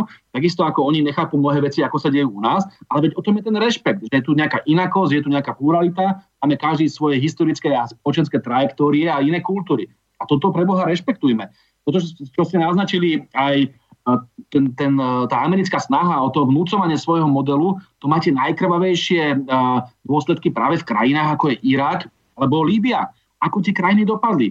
Do Iraku išli velice vyháňať diktatúra Sadama Husajna. Saddam Husajn samozrejme nebol žiaden demokrat škandinávskeho typu, ale udržiaval tú krajinu po relatívnej prosperite a stabilite. Takisto Kadáfi v Líbii. Takisto asi nebudeme mu tlieskať, lebo to bol diktátor. Ale udržiaval ten štát v nejakej prosperite a stabilite. Kde je dneska Líbia? V krvi, utopená v krvi, je tam chaos, je tam občianská vojna permanentná. Irak, vyše milión ľudí zahúčalo len kvôli americkej vojne, len kvôli rope. A toto je teraz výsledkom toho blabotania o ľudských právach a demokracii. Pritom, keď si zoberiete, aké boli zámienky na vojnu v Iraku v roku 2003, zámienky boli, že tam sú zbranie hromadného ničenia. Už vtedy bolo každému jasné, že to je čistý hoax. Ale šírili to všetky naše liberálne médiá, vrátane denníka SME, šírili to všetci pravicoví politici, ktorí liezli do zadku Georgeovi Bushovi a Tonymu Tony Blairovi. A potom z toho bola neuveriteľná vojna. Ďalšia zámienka bola, že Saddam Hussein splinoval ľudí kurdských, kurdského pôvodu v niektorých dedinách v Iraku. Pravdou je, že sa to, sa to dialo v 80. rokov, vtedy to nikomu nevadilo, lebo vtedy bol Irak, Saddamov Irak, americkým spojencom v vojne proti Iránu. Vtedy nevadilo. Vtedy dokonca Američania tie, ten plyn dovážali do toho Iraku, takže Saddam to robil aj s ich vedomím. Ale vtedy to bolo v poriadku, ale už o 10 rokov neskôr, kedy mal Saddam iné predstavy o tom, ako, ako no, fungovať geopoliticky, tak už bol nepriateľ. Toto je typické pre Ameriku. Neužívajú ľudské práva, slobodu a demokraciu na to, aby viedli vojny. Je to iba vždy iba zamienka, rozvracajú celé národy a obeťami sú práve ľudia v Líbii, ľudia v Iraku a v ďalších krajinách, ale má to následky aj pre nás pretože potom vznikajú obrovské migračné vlny. A mali sme jednu migračnú vlnu v roku 2015 až prakticky doteraz v Európskej únii a dobre viete, ako to viedlo k deeskalácii spoločnosti, k zvyšovaniu napätia, rastu extrémizmu a všetkým tým nezmyslom, ktoré tu boli ohľadom kvót a podobne. Čiže týka sa to aj nás. Všetky tie americké vojny majú dopad aj na nás a mnohokrát si hovorím, že tieto vojny nejak rátajú aj s tým, aby oslabovali Európu ako konkurenta Spojených štátov amerických. Čiže Tuto si musíme povedať veľmi jasne, musíme byť proti vojnám dneska máme veľmi zaujímavú situáciu v Iráne, kedy sa Spojené štáty americké dovolili niečo neuveriteľné, že oni vám normálne gangstersky zavraždili druhého najvýznamnejšieho predstaviteľa Iránu v túdom štáte, tak toto sa nestalo, hádam, nikdy v 20. alebo 21. storočí. Toto je taká sviňačina, ktorú spravili, že to musíme jednoznačne nielenže odsúdiť, ale nejakým spôsobom sa aj do budúcnosti zachovať tak, aby sa už takéto niečo nemohlo stať si predstavte, že by takéto niečo spravila Ruská federácia. Že by takto odpalila niekde na návšteve Bielorusku, ja neviem, predsedu ukrajinského parlamentu, lebo sú v nejakom spore s Ukrajinou. Tak Američania sa spori s Iránom, tak si odpália dvojku Iránu. To sú také neuveriteľné veci. Viete si predstaviť ten blakot, ktorý by tu bol, keby takéto niečo spravili Rusi? Alebo nebude aj Číňania, alebo niekto? Ale spravia to Američania, tu nikto nič nehovorí. všetci ticho v všetkých tých liberálnych médiách, všetci čušia ako vší pod chrastov. To je zbabele a pokrytecké ako celé tieto liberálne médiá. Eh, já jsem se na tu velkou politiku chtěl ještě právě dostat, eh, tohle to všechno, co říkáte o tom Sulejmáním a tak dále. Eh, možná, že by bylo dobře, ale nejprve přečíst dotazy, protože nám už zbývá bohužel jenom půl hodiny, oni ty dvě hodiny rychle utečou. takže, takže já bych... no právě, právě. A já jsem si říkal teď, abychom nenechali na ocet naše posluchače, takže by tady řada dotazů. Takže anonymně se ptá posluchačka ze zahraničí, jestli ptá se tedy, jestli, jak je možné, že poslanec směru Smeru, který je e, mimochodem demisi, chtěl spolupracovat s NATO a podepsal dokument, který by povolili, e, povolil US Army e, na územ, území Slovenské republiky. Proč ho neodvoláte, když podal demisi, škodí Slovensku, je to jasný liberální poskok, jako je Čaputka, Kiska a tak dále. Děkuji za odpověď a přeji vám úspěšný nový rok a i v politike. E, jste jediný ze směru, ze směru které, kterému věřím, jinak volím pro národní strany. Ďakujem pekne. To sú rovno vlastne také tri podotázky, tak skúsim reagovať. Uh, čo sa týka Miroslava Lajčaka, to je minister zahraničných vecí, o ktorom pani hovorí, ktorý teda samozrejme je terčom kritiky mnohých uh, ľudí, ktorí uh, majú podobné názory ako ja. Ja sa nezvyknem vyjadrovať, je to kolega zo Smeru a bolo by to nemudré vyjadrovať sa verejne k veciam, ktoré si vieme vydiskutovať vnútri a tam tie rozdiely v názoroch sú samozrejme. Ale pointa je, že pán Lajčak už povedal, že už nebude v budúcnosti politicky fungovať Čiže vlastne tento problém je vyriešený a nemusíme sa už ním zaoberať. Uh, otázka amerických základní, tam sme vyrobili veľké víťazstvo podľa môjho názoru, že sme dokázali zabrať a zabránili sme tomu, aby americké základne na Slovensku boli. Lebo to je naozaj niečo, o čo asi pôjde aj v týchto voľbách. Američania a celkovo západné mocnosti veľmi silne podporujú práve liberálne pravicové strany, ktoré tu chcú vytvoriť na Slovensku tzv. 6 koalíciu. Sú to malé 10 až 7 percentné strany, ktoré sú veľmi rôznorodé a veľmi rozhádané a, a vedú ich rôzni egomaniaci, ktorí sa budú musieť nejakým spôsobom spojiť a v 6 koalícií, čo sa len neviete predstaviť, 6 koalícií vládu na Slovensku. No a ten hlavný dôvod je, aby tu naozaj podpísali ako prvú vec túto americkú základňu. Verte tomu, že to bude prvá vec, ktorú prípadný víťaz Andrej Kiska, ak by náhodou vyhral voľby a stal sa predsedom vlády, podpíše Američanom navozia sem amerických vojakov a strategické zbranie, nameria ich proti Rúsku a Slovensko sa stane terčom a to je naozaj situácia, ktorú nemôžeme dopustiť. Nemôžeme pre Boha zo Slovenska robiť kolóniu, takže som presvedčený, že sa im to nepodarí. Ale tam smerujeme k tej tretej otázke, alebo tretej podotázke. Pani hovorí, že nedá hlas smeru a dá to nejakým pronárodným e, stranám, ale smer pre Boha e, potrebuje práve národní politici a lavicoví politici smere potrebujú práve podporu od takýchto ľudí, aby mohli presadzovať smere politiku, ktorá je taká, ako si tá pani predstavuje. Viete, keď potom prenecháte smer ľuďom, ktorí možno majú iné názory, no tak sa nemôžno čudovať. A alternatíva je aká? Alternatíva je voliť e, možno na Slovensku Kotlebovcov, ktorí budú vždy izolovaní a vždy budú v opozícii. Oni nepresedia nikdy nič, oni budú vždy v tej opozícii. Takže jediná šanca ako na Slovensku presadiť tie názory, ktoré pani asi zastáva, je voliť buď stranu Smer a podporiť tých politikov, ktorí majú tieto názory, alebo SNS, alebo iné strany, ale strany, ktoré majú nejaký koaličný potenciál, ktoré môžu na Slovensku reálne vládnuť a ktoré môžu zabrániť tomu, aby prevzali moc tam tí liberálni pravičiari z tej šesť koalície. Čiže je tu veľmi pragmatická úvaha, je, treba podporovať stranu Smer a politikov typu Roberta Fica, ale možno mňa a ďalších, ktorí uh, myslia vlastenecky a veľmi sociálne. Čiže toto je jediná šanca pre Slovensko. Všetky tie uh, hlasy, ktoré idú iným stranám, ktoré sa hrajú na národné, jednoducho prepadnú. A toto je pointa. Tak, Gabriel se ptá, eh, pane Blaho, eh, proč nejste členem Smeru? Jste ještě stále členem komunistické strany? No ja som členom komunistickej strany, myslím, že ani nebol. To je taká tiež zaujímavá epizóda z môjho života.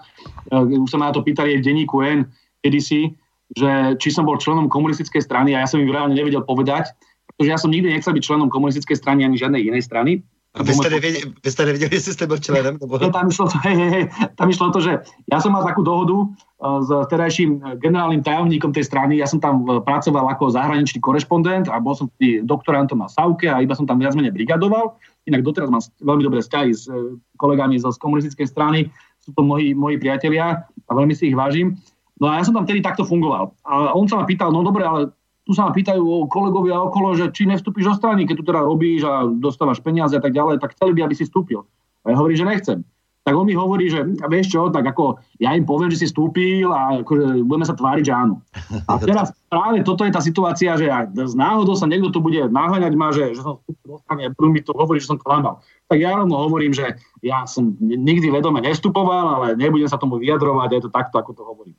Toto je situácia ohľadom môjho členstva. Nemyslím si, že som pod členom komunistickej strany, ale niekto to samozrejme tvrdiť môže.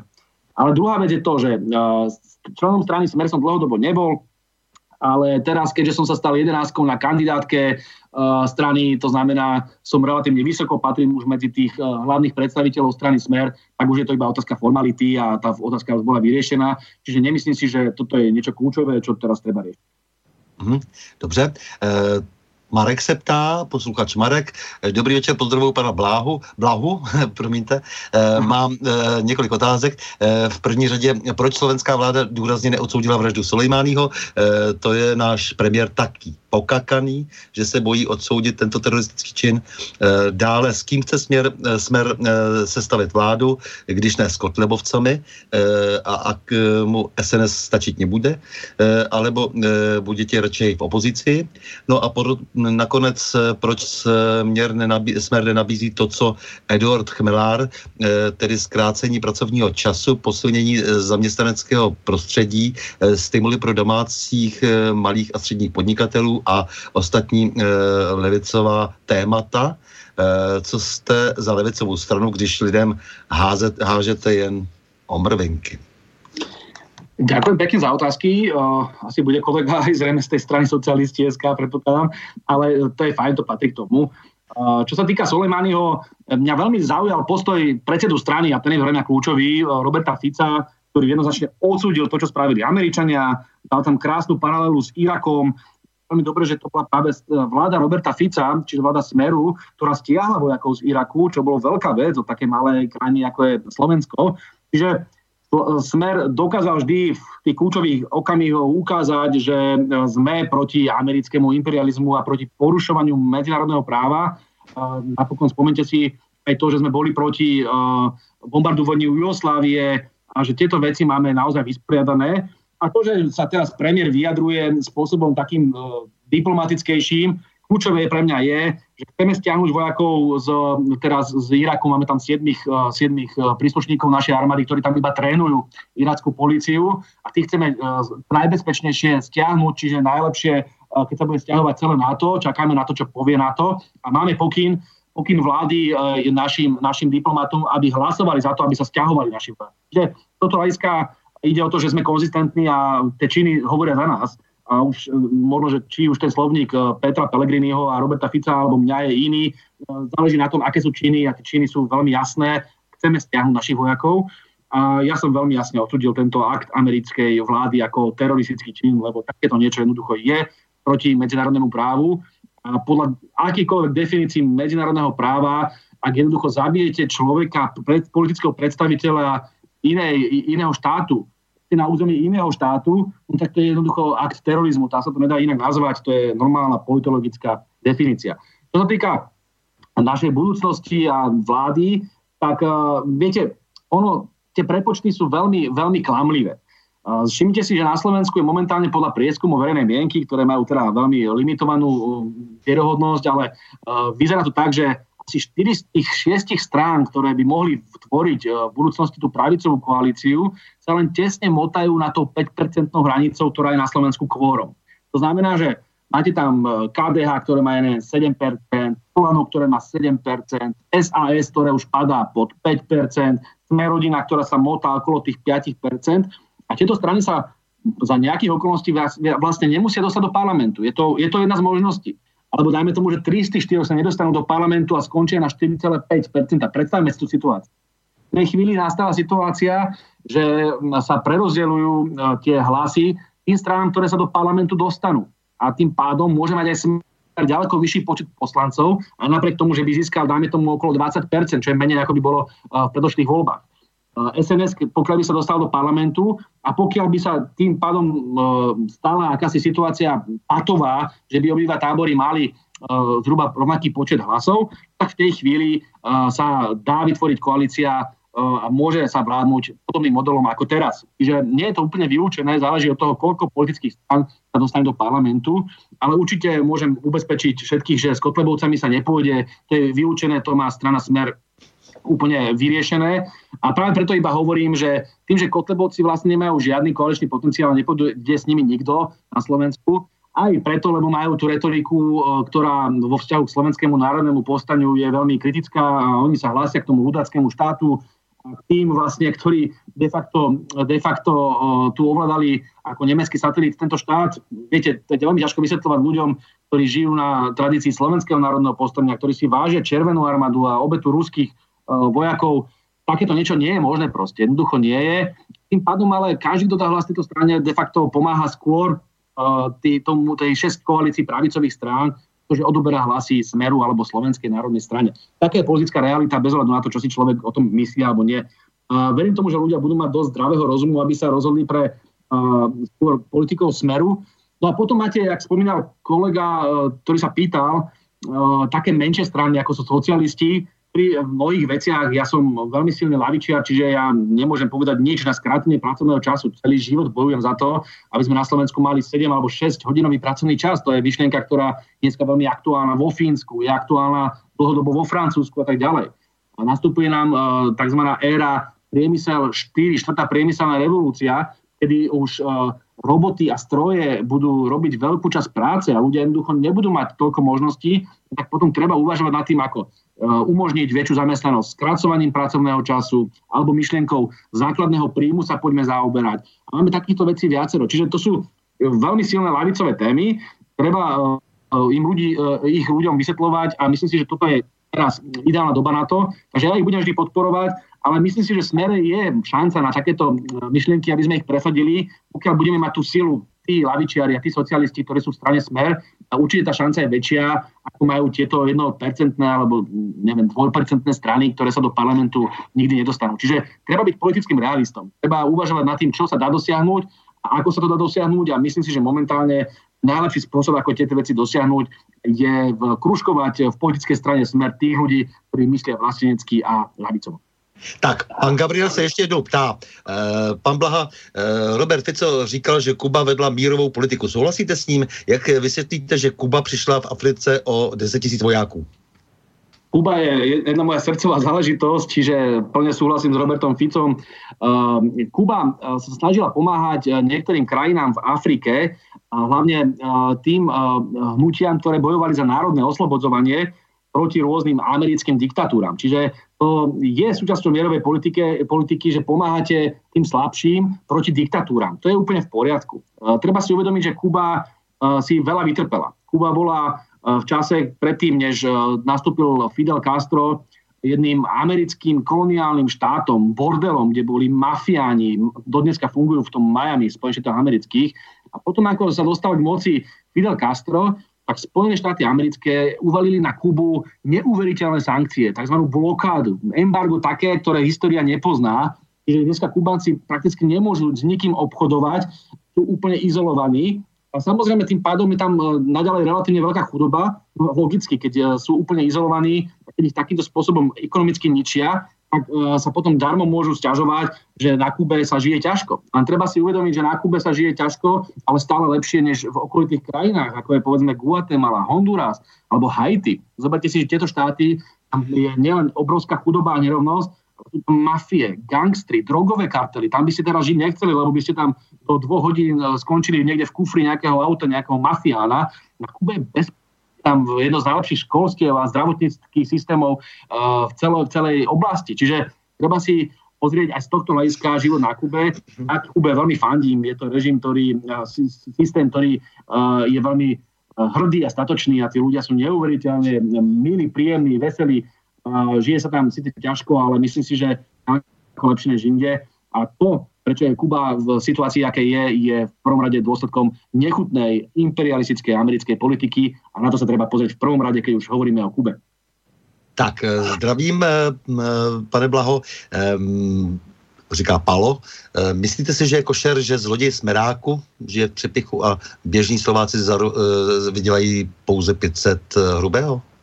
oh, neviem, koho, koho pán myslel, zlodej z Smeráku, to neviem, čo je, ale pravdou je, že uh, ľudia, ktorí na Slovensku žijú, uh, majú samozrejme nízke výplaty a bolo by dobre bojovať za vyššie mzdy a snažíme sa o to v smere tým, že za prvé zvyšujeme minimálnu mzdu. Zvýšili rekordným spôsobom. Za druhé posilňujeme odbory a posilňujeme práva zamestnancov v zákonníku práce. To je jeden zo spôsobov, ako možno bojovať za tieto vyššie. Potom sa snažíme bojovať za, za ľudí cez e, rôzne sociálne opatrenia, benefity, sociálne dávky. Teraz sme neuveriteľným spôsobom zvýšili rodičovské pre mamičky, lebo našou najväčšou hodnotou sú pracujúci ľudia, rodiny, seniory a práve tým musíme najviac pomáhať. No ale samozrejme, že e, žijeme v kapitalizme, to si treba uvedomiť. No tak e, ekonomiku vlastnia podnikatelia. To ne, nevlastní štát. Štát nevlastní na Slovensku skoro nič, výnimkou zo pár strategických podnikov. A teraz ja som ten kapitalizmus nevyštrngal, ja som tam naozaj na, tej, na tých námestiach nebol. A potom je darmo sa sťažovať mne alebo ľuďom z lavicových strán, ktorí sa snažia tým robotníkom, pracujúcim ľuďom pomôcť v rámci kapitalizmu, ako sa dá, tým, že posilňujú sociálny štát, odbory, zákonník práce, alebo sa snažia zvyšovať minimálnu mzdu.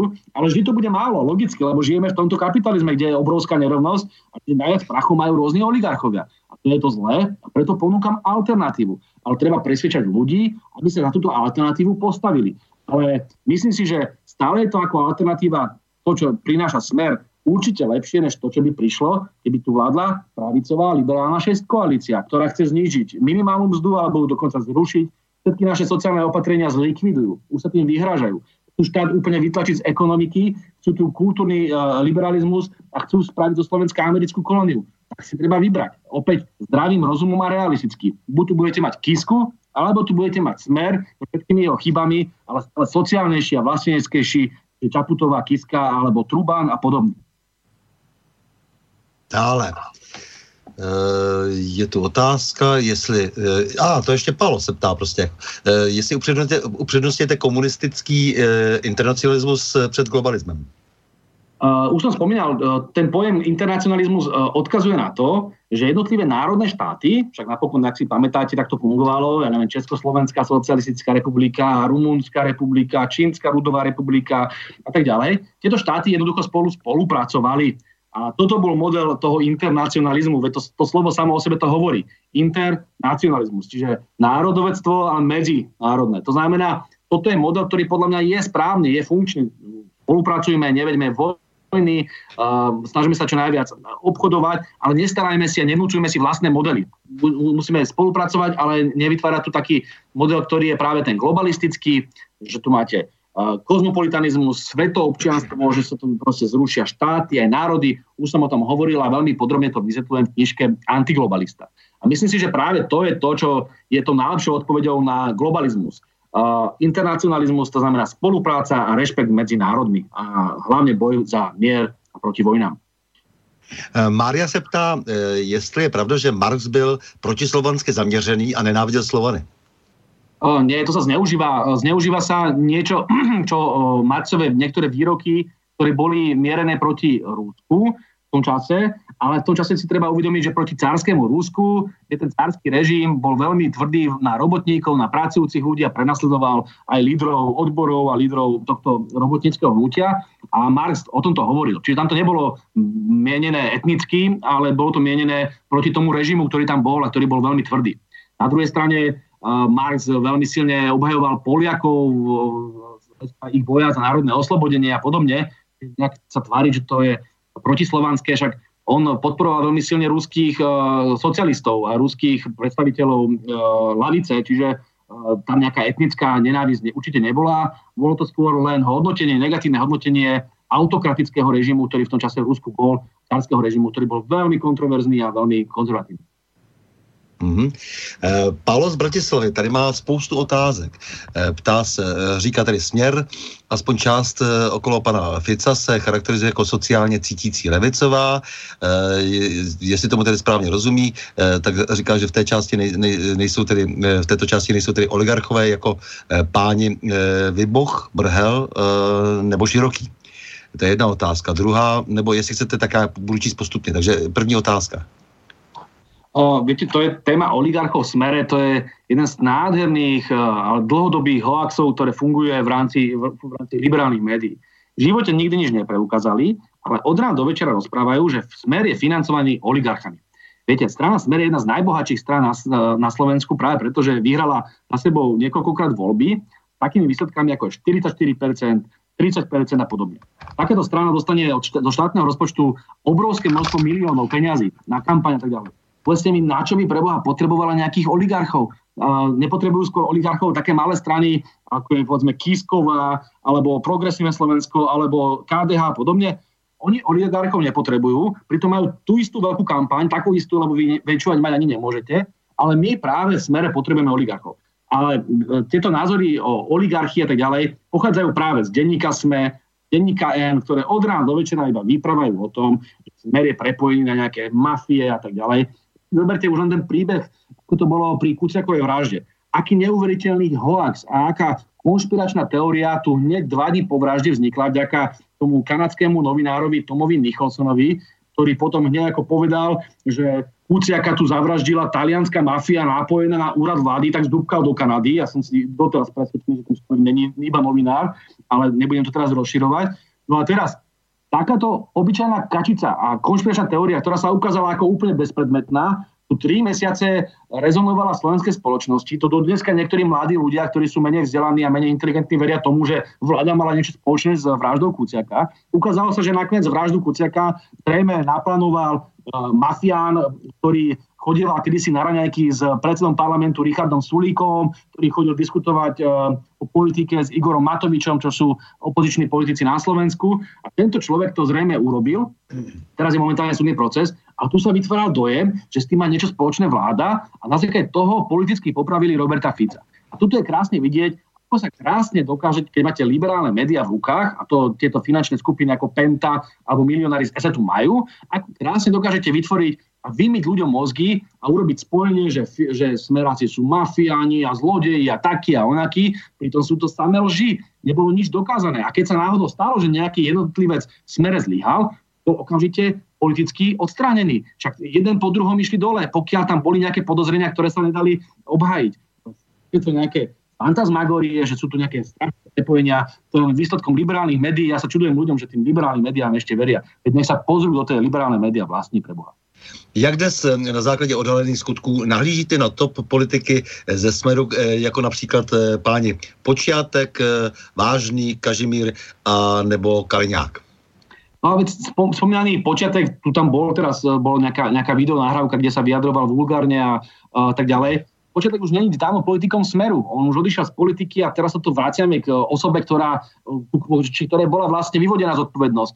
A takto by sa dalo pokračovať vždy, keď bol nejaký, nejaký problém, tak sa vyvodila zodpovednosť a nemusíme teraz ísť po jednotlivostiach. Ale teraz mi povedzte, kto dneska na kandidátke Smeru má nejaké problémy, že by bol namočený v nejakých korupčných kauzách alebo by robil nejaké zlé veci. Nie. Na druhej strane, zoberte si kandidátku Andrea Kisku. Pán Kiska je obvinený z daňových podvodov, dokonca aj priznal a zaplatil pokutu a teraz je ďalej stíhaný. E, bolo odsudený za to, že bol spáchaný e, pozemkový podvod, kde takisto figuroval. A to sú ľudia z opozície. Sulík Raňakoval s Kočnerom. Matovič spáchal daňový podvod s mamičkou, jazdil po e, Slovensku, aby natáčal kilometre, aby si im mohol odpisovať. Týmto spôsobom tu títo opoziční lídry fungujú. Michal Trubán, jeden zo šéfov, možno budúci predseda vlády, chodil po školách a propagoval drogy. Hovoril o tom, ako je LSD fajn, ako si treba ho správne dať, aby ste nemali tzv. bad trip, čiže zlý, zlý výlet drogový akýto človek by mohol byť premiérom. Toto sú skutočné kauzy a nie to, spáchali ľudia, ktorí dneska už dávno v smere nie sú, alebo nie sú na kandidátke. Na smeráckej kandidátke sú dneska ľudia, ktorí sú čistí a myslím si, že toto treba zobrať do úvahy a hlavne neveriť tým liberálnym médiám, ktoré jednoznačne klamú o smere od rána. Jaký máte názor na vyjádření pána Pellegriniho a e, paní Čaputové ohledem našich vojsk e, v Iráku, našich vojáků v Iráku?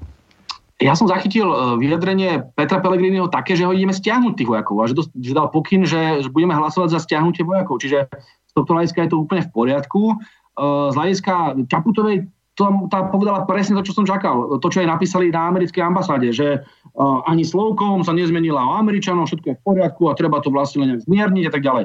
preboha, tu bol spáchaný teroristický čin, ešte raz, medzinárodné právo bolo porušené, nech sa na ňo pozrieme zľava, správa, z hora, z dola, bolo porušené medzinárodné právo, vy jednoducho nemôžete spáchať atentát na politika iného štátu.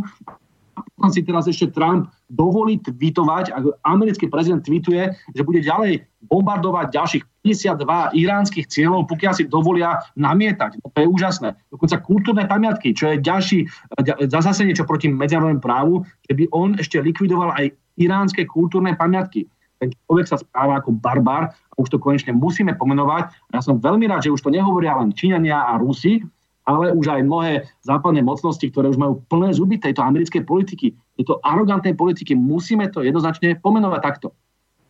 V televizní debatě e, na Markíze e, pan Pellegrini nevyloučil povolební koalici Smeru s ex-prezidentovou stranou za lidí. E, kdo mu dal na takové vyjádření mandát? Vy s tím vyjádřením souhlasíte? Môžem ubezpečiť úplne každého, že strana Smer so Skiskom a s takýmito podvodníkmi určite do vlády nepôjde, ale strana Smer, a toto je dôležité a ľudia tomu v tej chvíli asi neporozumeli mnohí, lebo dostávam túto otázku často. Tej Markize to funguje tak, že vy môžete odpovedať iba áno a nie. To, to je taká stavná relácia, kde sa takýmto spôsobom na konci uh, robí takáto súťaž. A teraz dostal otázku Peter Pellegrini, predseda vlády, uh, či by teda išiel do vlády s Kiskom. No len e, strana Smer má e, politiku od roku 99, kedy vznikla, že nikdy nikoho nevylučuje z volebnej spolupráce a potom tam teraz došiel asi pred dvoma rokmi dovetok, že s výnimkou teda fašistov. No a teraz on, kedy povedal, že vylúčuje tú spoluprácu, tak by išiel v protiklade k tejto línii. My samozrejme s tým Kiskom nehodláme ísť, ale nechceme nikdy dopredu hovoriť, s kým ideme, s kým nejdeme, lebo to považujeme za amatérske a školácké a detinské. Takže vlastne nikdy nemôžete nikoho vylúčiť v takejto abstraktnej rovine. Toto ten Peter Pellegrini mal na mysli, keď povedal, že si to vie predstaviť. Ale ubezpečujem ešte raz, že na týmto nikto neuvažuje, pretože s podvodníkmi a takýmito uh, politikmi, ktorí urážajú po celom svete Slovensku a hovoria o nás, že sme mafiánsky štát, ktorí kopu do ruského národa, ktorý nás oslobodil. Politikov, ktorí, ktorí prevracajú kabaty, kedy si boli komunisti, dneska sú kapitalisti, kedy si milovali sovietský zväz, dneska milujú, dneska milujú Spojené štáty americké. Takýmito ľuďmi my nechceme mať nič spoločné podvodníkmi, daňovými podvodníkmi a pozemkovými podvodníkmi nikdy do vlády nepôjdeme. Mm-hmm. E, tak e, to byly všechno otázky od pana Pala z Bratislavy, nic, e, nicméně je tady velmi příjemná e, neotázka, nemám otázku, píše Luba, e, palec hore a spoustu vykřičníků, e, odesielatel Luba. Mm, ďakujem pekne, veľmi pekné meno. tak, Eh, tak eh, jen eh, připomínám, to je další Martin, tak Martin, eh, že etický kodex Slovenské akademie věd se zaobírá pouze eh, vědeckou činností a eh, jestli někdo mm, opravdu porušil, tak to bolí, tak, tak, tak to bolí ty členové, byli ty členové, kteří podali tento návrh a kteří porušili odstavec 3 článku 1 všeobecné zásady a tak dále. Tady cituje Pán Presne tak a podľa etického kodexu by mali vlastne byť riešení a možno oni odstúpiť, pretože takýmto zásahom do slobody, mojej slobody politickej, to je porušenie nielen etického kodexu, to je porušenie aj ústavy Slovenskej republiky a myslím si, že by to malo mať svoje následky. Takže vidíte, že lidé sledují velmi pečlivě vaší kauzu, což je velmi dobře. No. Pane Blaho, škoda, že jste eh, ve Smeru, eh, budem, budu volit Kotlebu, ale snad v budoucnu založíte vlastní stranu a urobíte, uděláte pro Slovensko revoluci. Držím vám palcem Milan. Ďakujem pekne a verím v revolúciu, takže, ale v takúto správnu nie tá, ktorá sa nazýva nežnou revolúciou, ktorá revolúciou nebola, ale bola prevratom a prvým Majdanom Eh, po koncom, 9, eh, koncom 20. storočia. Verím tomu, že sa nám podarí zmeniť tie pomery a že budeme mať možnosť ďalej pomáhať ľuďom a Slovensku. Eh, v čase všeobecných lží se mluvení pravdy stává převratným činem, jak to řekl George Orwell. Tady nám píše zase Martin. Hmm. Tak, dobrý večer. Má pan Blaha vědomost, zkušenost se science situáciou. Eh, eh, Vie o někom ze SAV eh, nebo od, ně, od, někal, od někud, že konal sajntučně? To, to mi nič nehovorí. Sajntučne? Saintitúcia, saintitúcia korupčné jednání vedcov, Aha. keď výzkum a závěry ovplyvňují, zkreslují a sfalšují podle požiadavky e, zadavatela e, finančním tlakom, mediálním tlakom, v prípade vydieraným. Ja, no pokiaľ som, sa má na mysli to, že teda ten mediálny tlak tu bol na predstaviteľov SAV a oni tomu podľahli, takže toto je tento druh konania, tak dá sa to takto interpretovať, ale o žiadnom nejakom takom vážnom korupčnom konaní nemám vedomosť, lebo by som mu okamžite oznámil, ale je samozrejme predmetom, určite musí byť predmetom skúmania a podľa mňa aj e, policajných zložiek, či nedošlo na, naozaj k prekročeniu právomoci verejného činiteľa tým, čo SAV aj Akadémia policajného zboru urobila voči mojej osobe. Eh, tady se potom najdete na Skypeu, tady, tady vám eh, posílá eh, pan Vlado odkaz, takže jsme bo, bo, bohatší o termín saintituti. dobre, dobre, dobre, ďakujem pekne. Ďakujem veľmi pekne. Tak, je, a tady jsem, tady jsem měl, že už se rozložil, ano, ano, to už je starý, starý, starý, starý údaj, že složil nám nějaký posluchač telefon, to už se nedá nic dělat, to už nevrátíme tady jsem dostal jenom na vás ještě hm, prostě konstatování, že, že děláte dobrou práci, jste top. Ďakujem pekne, ďakujem pekne. Máte dobrou agendu. Tomáš píše, ja môžem len potvrdiť, že keď teraz chodím po Slovensku a veľa chodím po Slovensku a bol som na východe, či už v Prešovskom alebo Košickom kraji, bol som teraz na severe e, v Žilinskom kraji a idem do Trenčianského a Bánsko-Bystrického a budem aj v Nitrianskom a Trnavskom tá, tá podpora ľudí ma neuveriteľne nabíja. To, to sú plné mm-hmm. sály ľudí, ktorí uh, sú radi, že konečne niekto uh, hovorí s odvahou o veciach, o ktorých treba hovoriť a uh, už majú plné zuby toho kopania do všetkého, čo je lavicové, všetko, čo je národné, všetko, čo je rúské a slovanské. Mám pocit, že, že ľudia sa prebudzajú a my to nakoniec môžeme vyhrať, len musíme byť jednotní a musíme byť realistickí a voliť. A nebáť sa, nebáť sa jednoduše. jednoduše. Uh, Další otázka, říkal jste něco o Lajčákovi, e, přestože jste ho osobně e, podporoval e, v té věci, když on, respektive ministerstvo, e, nech, ne, nechtělo poskytnout podklady? Neviem, toto, je, toto, je, toto je typický kotlebovský narratív, lebo tu bol problém politický, že uh, kotlebovci, neviem, či viete, čo to je za strana, krajne pravicová strana na Slovensku, ktorá teraz sa snaží nejakým spôsobom využívať tieto témy, sa za, snažila teraz získať politické body z tej situácie ohľadom tých amerických základní. A pritom tú situáciu vyriešil Smer spoločne so Slovenskou národnou stranou a Kotlebovci sa iba priživovali. Ale bolo, bolo potrebné teraz ich strany politicky nejakým spôsobom zautočiť aj na mňa, tak si vymysleli teraz príbeh o tom, že som nejak podporil Lajčaka v tom, aby nemusel zverejňovať e, dohodu, ktorú písal e, Slovenská republika so, Spojenými štátmi americkými. To bolo v, tom čase ešte len um, draft do, dohody. Teraz Lajčak nám povedal ako minister zahraničných vecí, doteraz to pamätám, že on nám tú dohodu jednoducho neukáže. Ale druhá možnosť bola, že by nám ju ukázali na ministerstve obrany, ktoré takisto malo. A to je, to je rezort Slovenskej národnej strany. Tak som zavolal teda ministra obrany, ktorý mu som povedal, že no tak pán minister, pekne chceme vidieť túto dohodu. A v tej chvíli to vycítili ako kolegovia z SNS ako problém, lebo keby ukázal, tak by to naozaj mohol byť problém. No tak e, jeden z poslancov SNS sa zdvihol a povedal, a poďme teraz prikázať Lajčakovi, nech nám ukáže. Pritom každý vedel, že Lajčak nám nejakým spôsobom nemôže ukázať a že ten výbor, ktorý, ktorý rokoval, nemá šancu to nejakým spôsobom prikázať tomu Lajčakovi. Ale už sme boli na najlepšej ceste, aby nám ukázal uh, minister obrany tú dohodu. Samozrejme, že som to, tento, to, to hlasovanie chcel dať preč, aby to nejakým spôsobom neprebehlo, lebo v tej chvíli by sa nám minister obrany mohol vyhovárať. Prikázali Lajčakovi, tak na čom nie. Toto bol jasný, priehľadný politický ťah a Kotlebovci na to naskočili ako taký malý chlap. A odtedy teraz rozprávajú, že á, vidíte, Blaha zradil a tak ďalej. Pravdou je, že oni sa zachovali mimoriadne hlúpo. Ale pravdou zase zároveň je, že sme dokázali dosiahnuť to, čo sme chceli vďaka sa vďaka Smeru a vďaka iniciatíve, ako bola moja a ďalších politikov e, z týchto strán, že sme sa dokázali zoprieť e, americké základne. To bolo to pre nás kľúčové. Zaznelo veľmi jasne, že tu nebudeme mať e, americké základne a amerických vojakov. Ja sa len bojím toho, že nová vláda, ak by tam bola táto pravicová policia, túto základňu jednoznačne Američanom podpíše. A toto je najväčší problém. A teraz sa tu tváriť, hrať sa, hejtovať a vzájomne sa krizovať nepovažujem naozaj za, za dôležité. Dôležité je, aby sme obhajovali národné záujmy a ja môžem ubezpečiť, že to robím každý deň a robím to od rána do večera. Budeme to muset už zkracovat. Já sice mám jakési povolení, že můžu přetáhnout, ale nicméně přece jenom jako těch otázek ještě docela dost, ale zkusíme to, že, zkuste to opravdu letem světem teda. To znamená 18. prosince v OSN glorifikace nacismu.